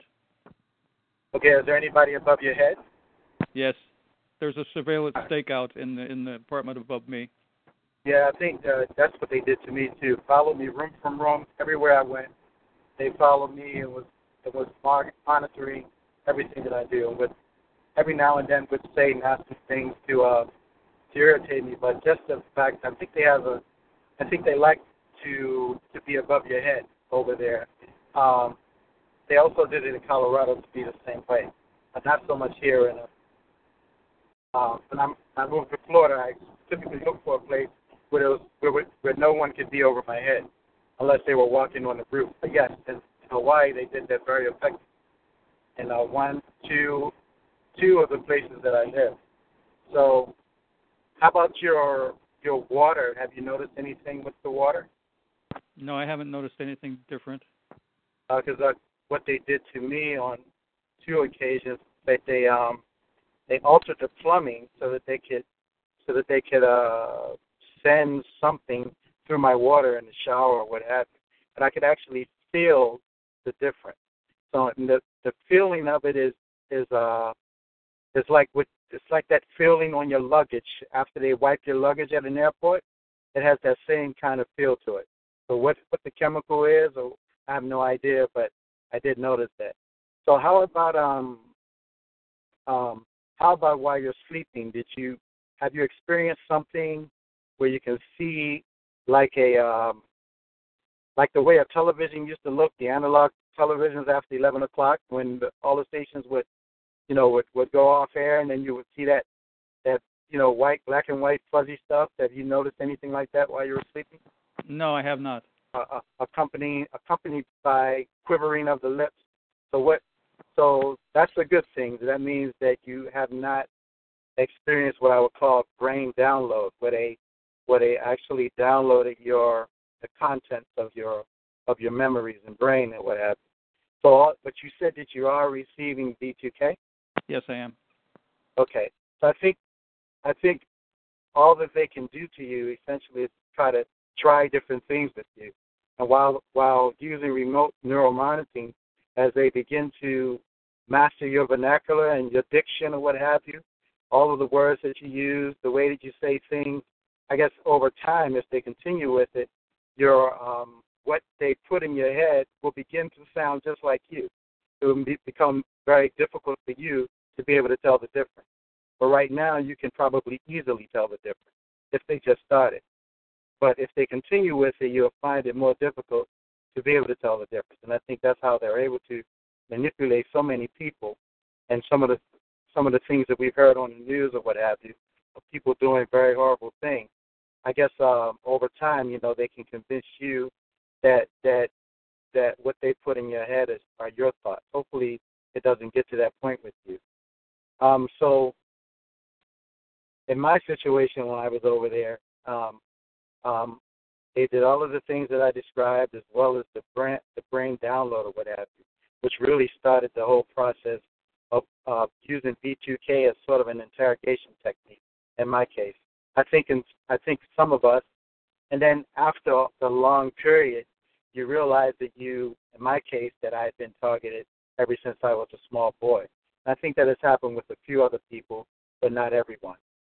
And and and I believe the purpose of that is, uh, I think, I think that they knew ten tens of years ago that they would somehow have to reveal this technology to the public at large. And I think basically some of us, I think, will be used as as patsies, in my opinion, to to justify the need for this type of technology. And I think um, hopefully that won't be you, but I think for some of us, that is what this is all about. So I'm I'm very interested in knowing why they decided to target you. I I um I know what Kunia is, and like I said, I worked at Wheeler, which is essentially right across the street from Kunia. Yes. So, yeah. So I don't know. I I I how about uh, what else did they do to me? Oh, well, in my case, actually, I actually received in Hawaii. You would be able to attest to this. Um, they rent out apartments. They they use their homes for for multi multi apartments. If you know what I'm talking about. I think so. They do that a lot there, but they don't do it in a proper way. So all of the mail still comes to one box, as opposed to having multiple addresses in many cases. It's just something that they all do there, and so they don't they don't get in trouble for it. So in my particular case, the people that moved on top over top of me, um, and let me and let me back up a little bit. The funny thing about that is that someone else had moved in about before them, and when I guess when they decided that they wanted to target me close that way, they they actually got this guy and his family to move out within a week after moving in and then and then the people that was before them, they they were waiting, had been waiting for a few years for an apartment, uh, a tall a tall building to be finished, so that they can move in, and they weren't expecting to be moved. They weren't expecting to move in for for several months, but they got a call saying, "Oh yeah, you know you can move in now. They're not done with the construction yet, but you can move in." So they left, and then then another couple moved in, a guy from Israel and his wife, I guess, was from Australia or something like that. And then within a week, they had suddenly, you know, said that they were going to be moving out. And then the people that were targeting me moved in. And so the, the the the peculiar thing is that, like I said, with the mailbox, sometimes the the mailman would deliver the mail to to my uh, address downstairs, not knowing who was supposed to be getting what. And and on one or two occasions, um, I got crates outside my door, and when I when I looked at the crates, they they said, um, you know, Fort B, Fort B, which is as we all know is the home of the NSA. That's right. And wow. so, and, yeah, and so and so, um, how about your? Has anybody shot anything into your heart? I don't mean something that is uh, that you can that is uh, like a projectile, but something electromagnetic. No, I don't think I've ever experienced it. Okay, so they they did that to me from from upstairs. I think uh, I think the person living up there was four people actually, but the girl I think she tried it, and when she couldn't do it, she had to call somebody else in, and then they drove up. And the funny thing about it is that they all had these uh, Honda Accords, the same same type of Honda Accord. And when the uh, when the when the other person drove up, um, uh, and shot me in the heart. I jumped out of. I was sleeping on the floor by that time, because I was so close to the ceiling, the bed, that they were really attacking me really hard. So one of the things that I did is I moved to the floor. But they shot me in the heart, and I jumped up, you know, in anger, of course, and went outside, and I saw that it was a um, a vehicle just like all the other vehicles, and I think the reason for that is so that the owner of the home, who also lived in a part of the house, would not become suspicious about the kind of vehicle. Just passing by, he would think it was just the same vehicle. It was actually another Honda Accord. I'm just trying to try to piece piece together for you some of the some of the strange things that they did and how how organized how how uh, uh, how organized they were. So after they shot me in the heart with that, um, I guess I can, the only way to describe it is sort of an electromagnetic projectile. They were able to control my heartbeat, keeping it around 60 beats uh, uh, per minute, and which made it, I think, help with the sleep deprivation. And so after a while, I I I started uh, I I got I, I became abreast of binaural beats to help me to, to help me sleep. And, and then also, if you on your cell phone, you can download these these um, generators. Is, is what they call it, uh, frequency generators, or what have you, that will that will um, produce different types of sounds within within a range in which the the human ear can hear. And I used to play those tones and to help me sleep, and they were very successful at first. And then and, and when they saw that, they started uh, injecting clicks into the tone, you know, uh, like a, like sending electromagnetic signals to the phone that would cause would cause clicks to interfere with the uh, the steady tone. And so what I did, some of these functional generators are adjustable, and so what I did is I adjusted tone down to the lower hertz, switched it from a, a, a sinusoidal uh, uh, wave to a square wave, and I would reproduce those same clicks.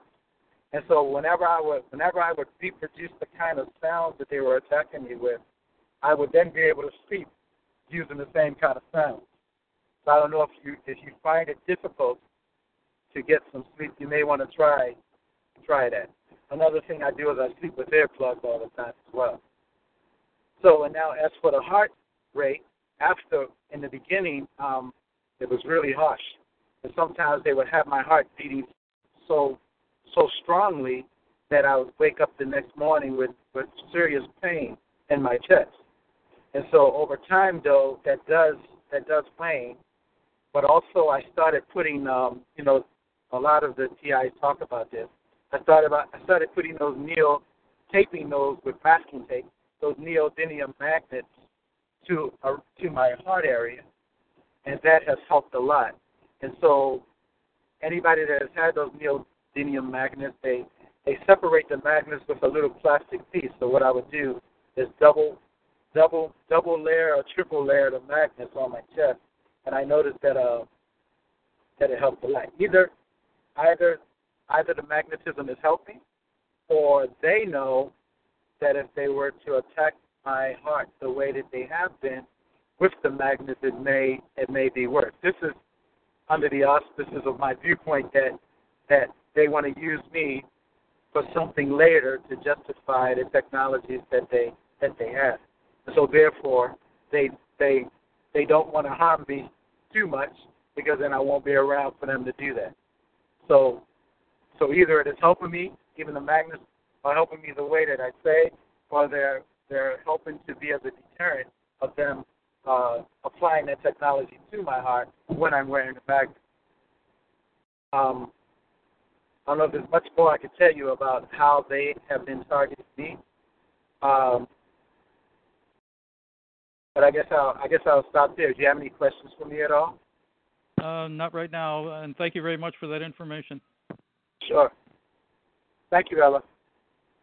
Well, Tom, I just want to say thank you so much for coming on and, and agreeing to be interviewed. I think I'm going to end the interview part of this. I'm going to go ahead, but I'll leave the call open for a little bit um, and I think Kyle's going to open up his room a little bit on the early side. So, like I said, I'm going to um, end the recording, but it's still going to be going. So you're going to hear that it'll say end recording, but like I said, it'll still be on. So hold on. Okay. Hello, it is Ryan, and I was on a flight the other day playing one of my favorite social spin slot games on ChumbaCasino.com. I looked over the person sitting next to me, and you know what they were doing? They were also playing Chumba Casino. Coincidence? I think not. Everybody's loving having fun with it. Chumba Casino is home to hundreds of casino-style games that you can play for free anytime, anywhere, even at 30,000 feet. So sign up now at ChumbaCasino.com to claim your free welcome bonus. That's ChumbaCasino.com and live the Chumba life. No purchase necessary. Group. Void prohibited by law. See terms and conditions. 18 plus.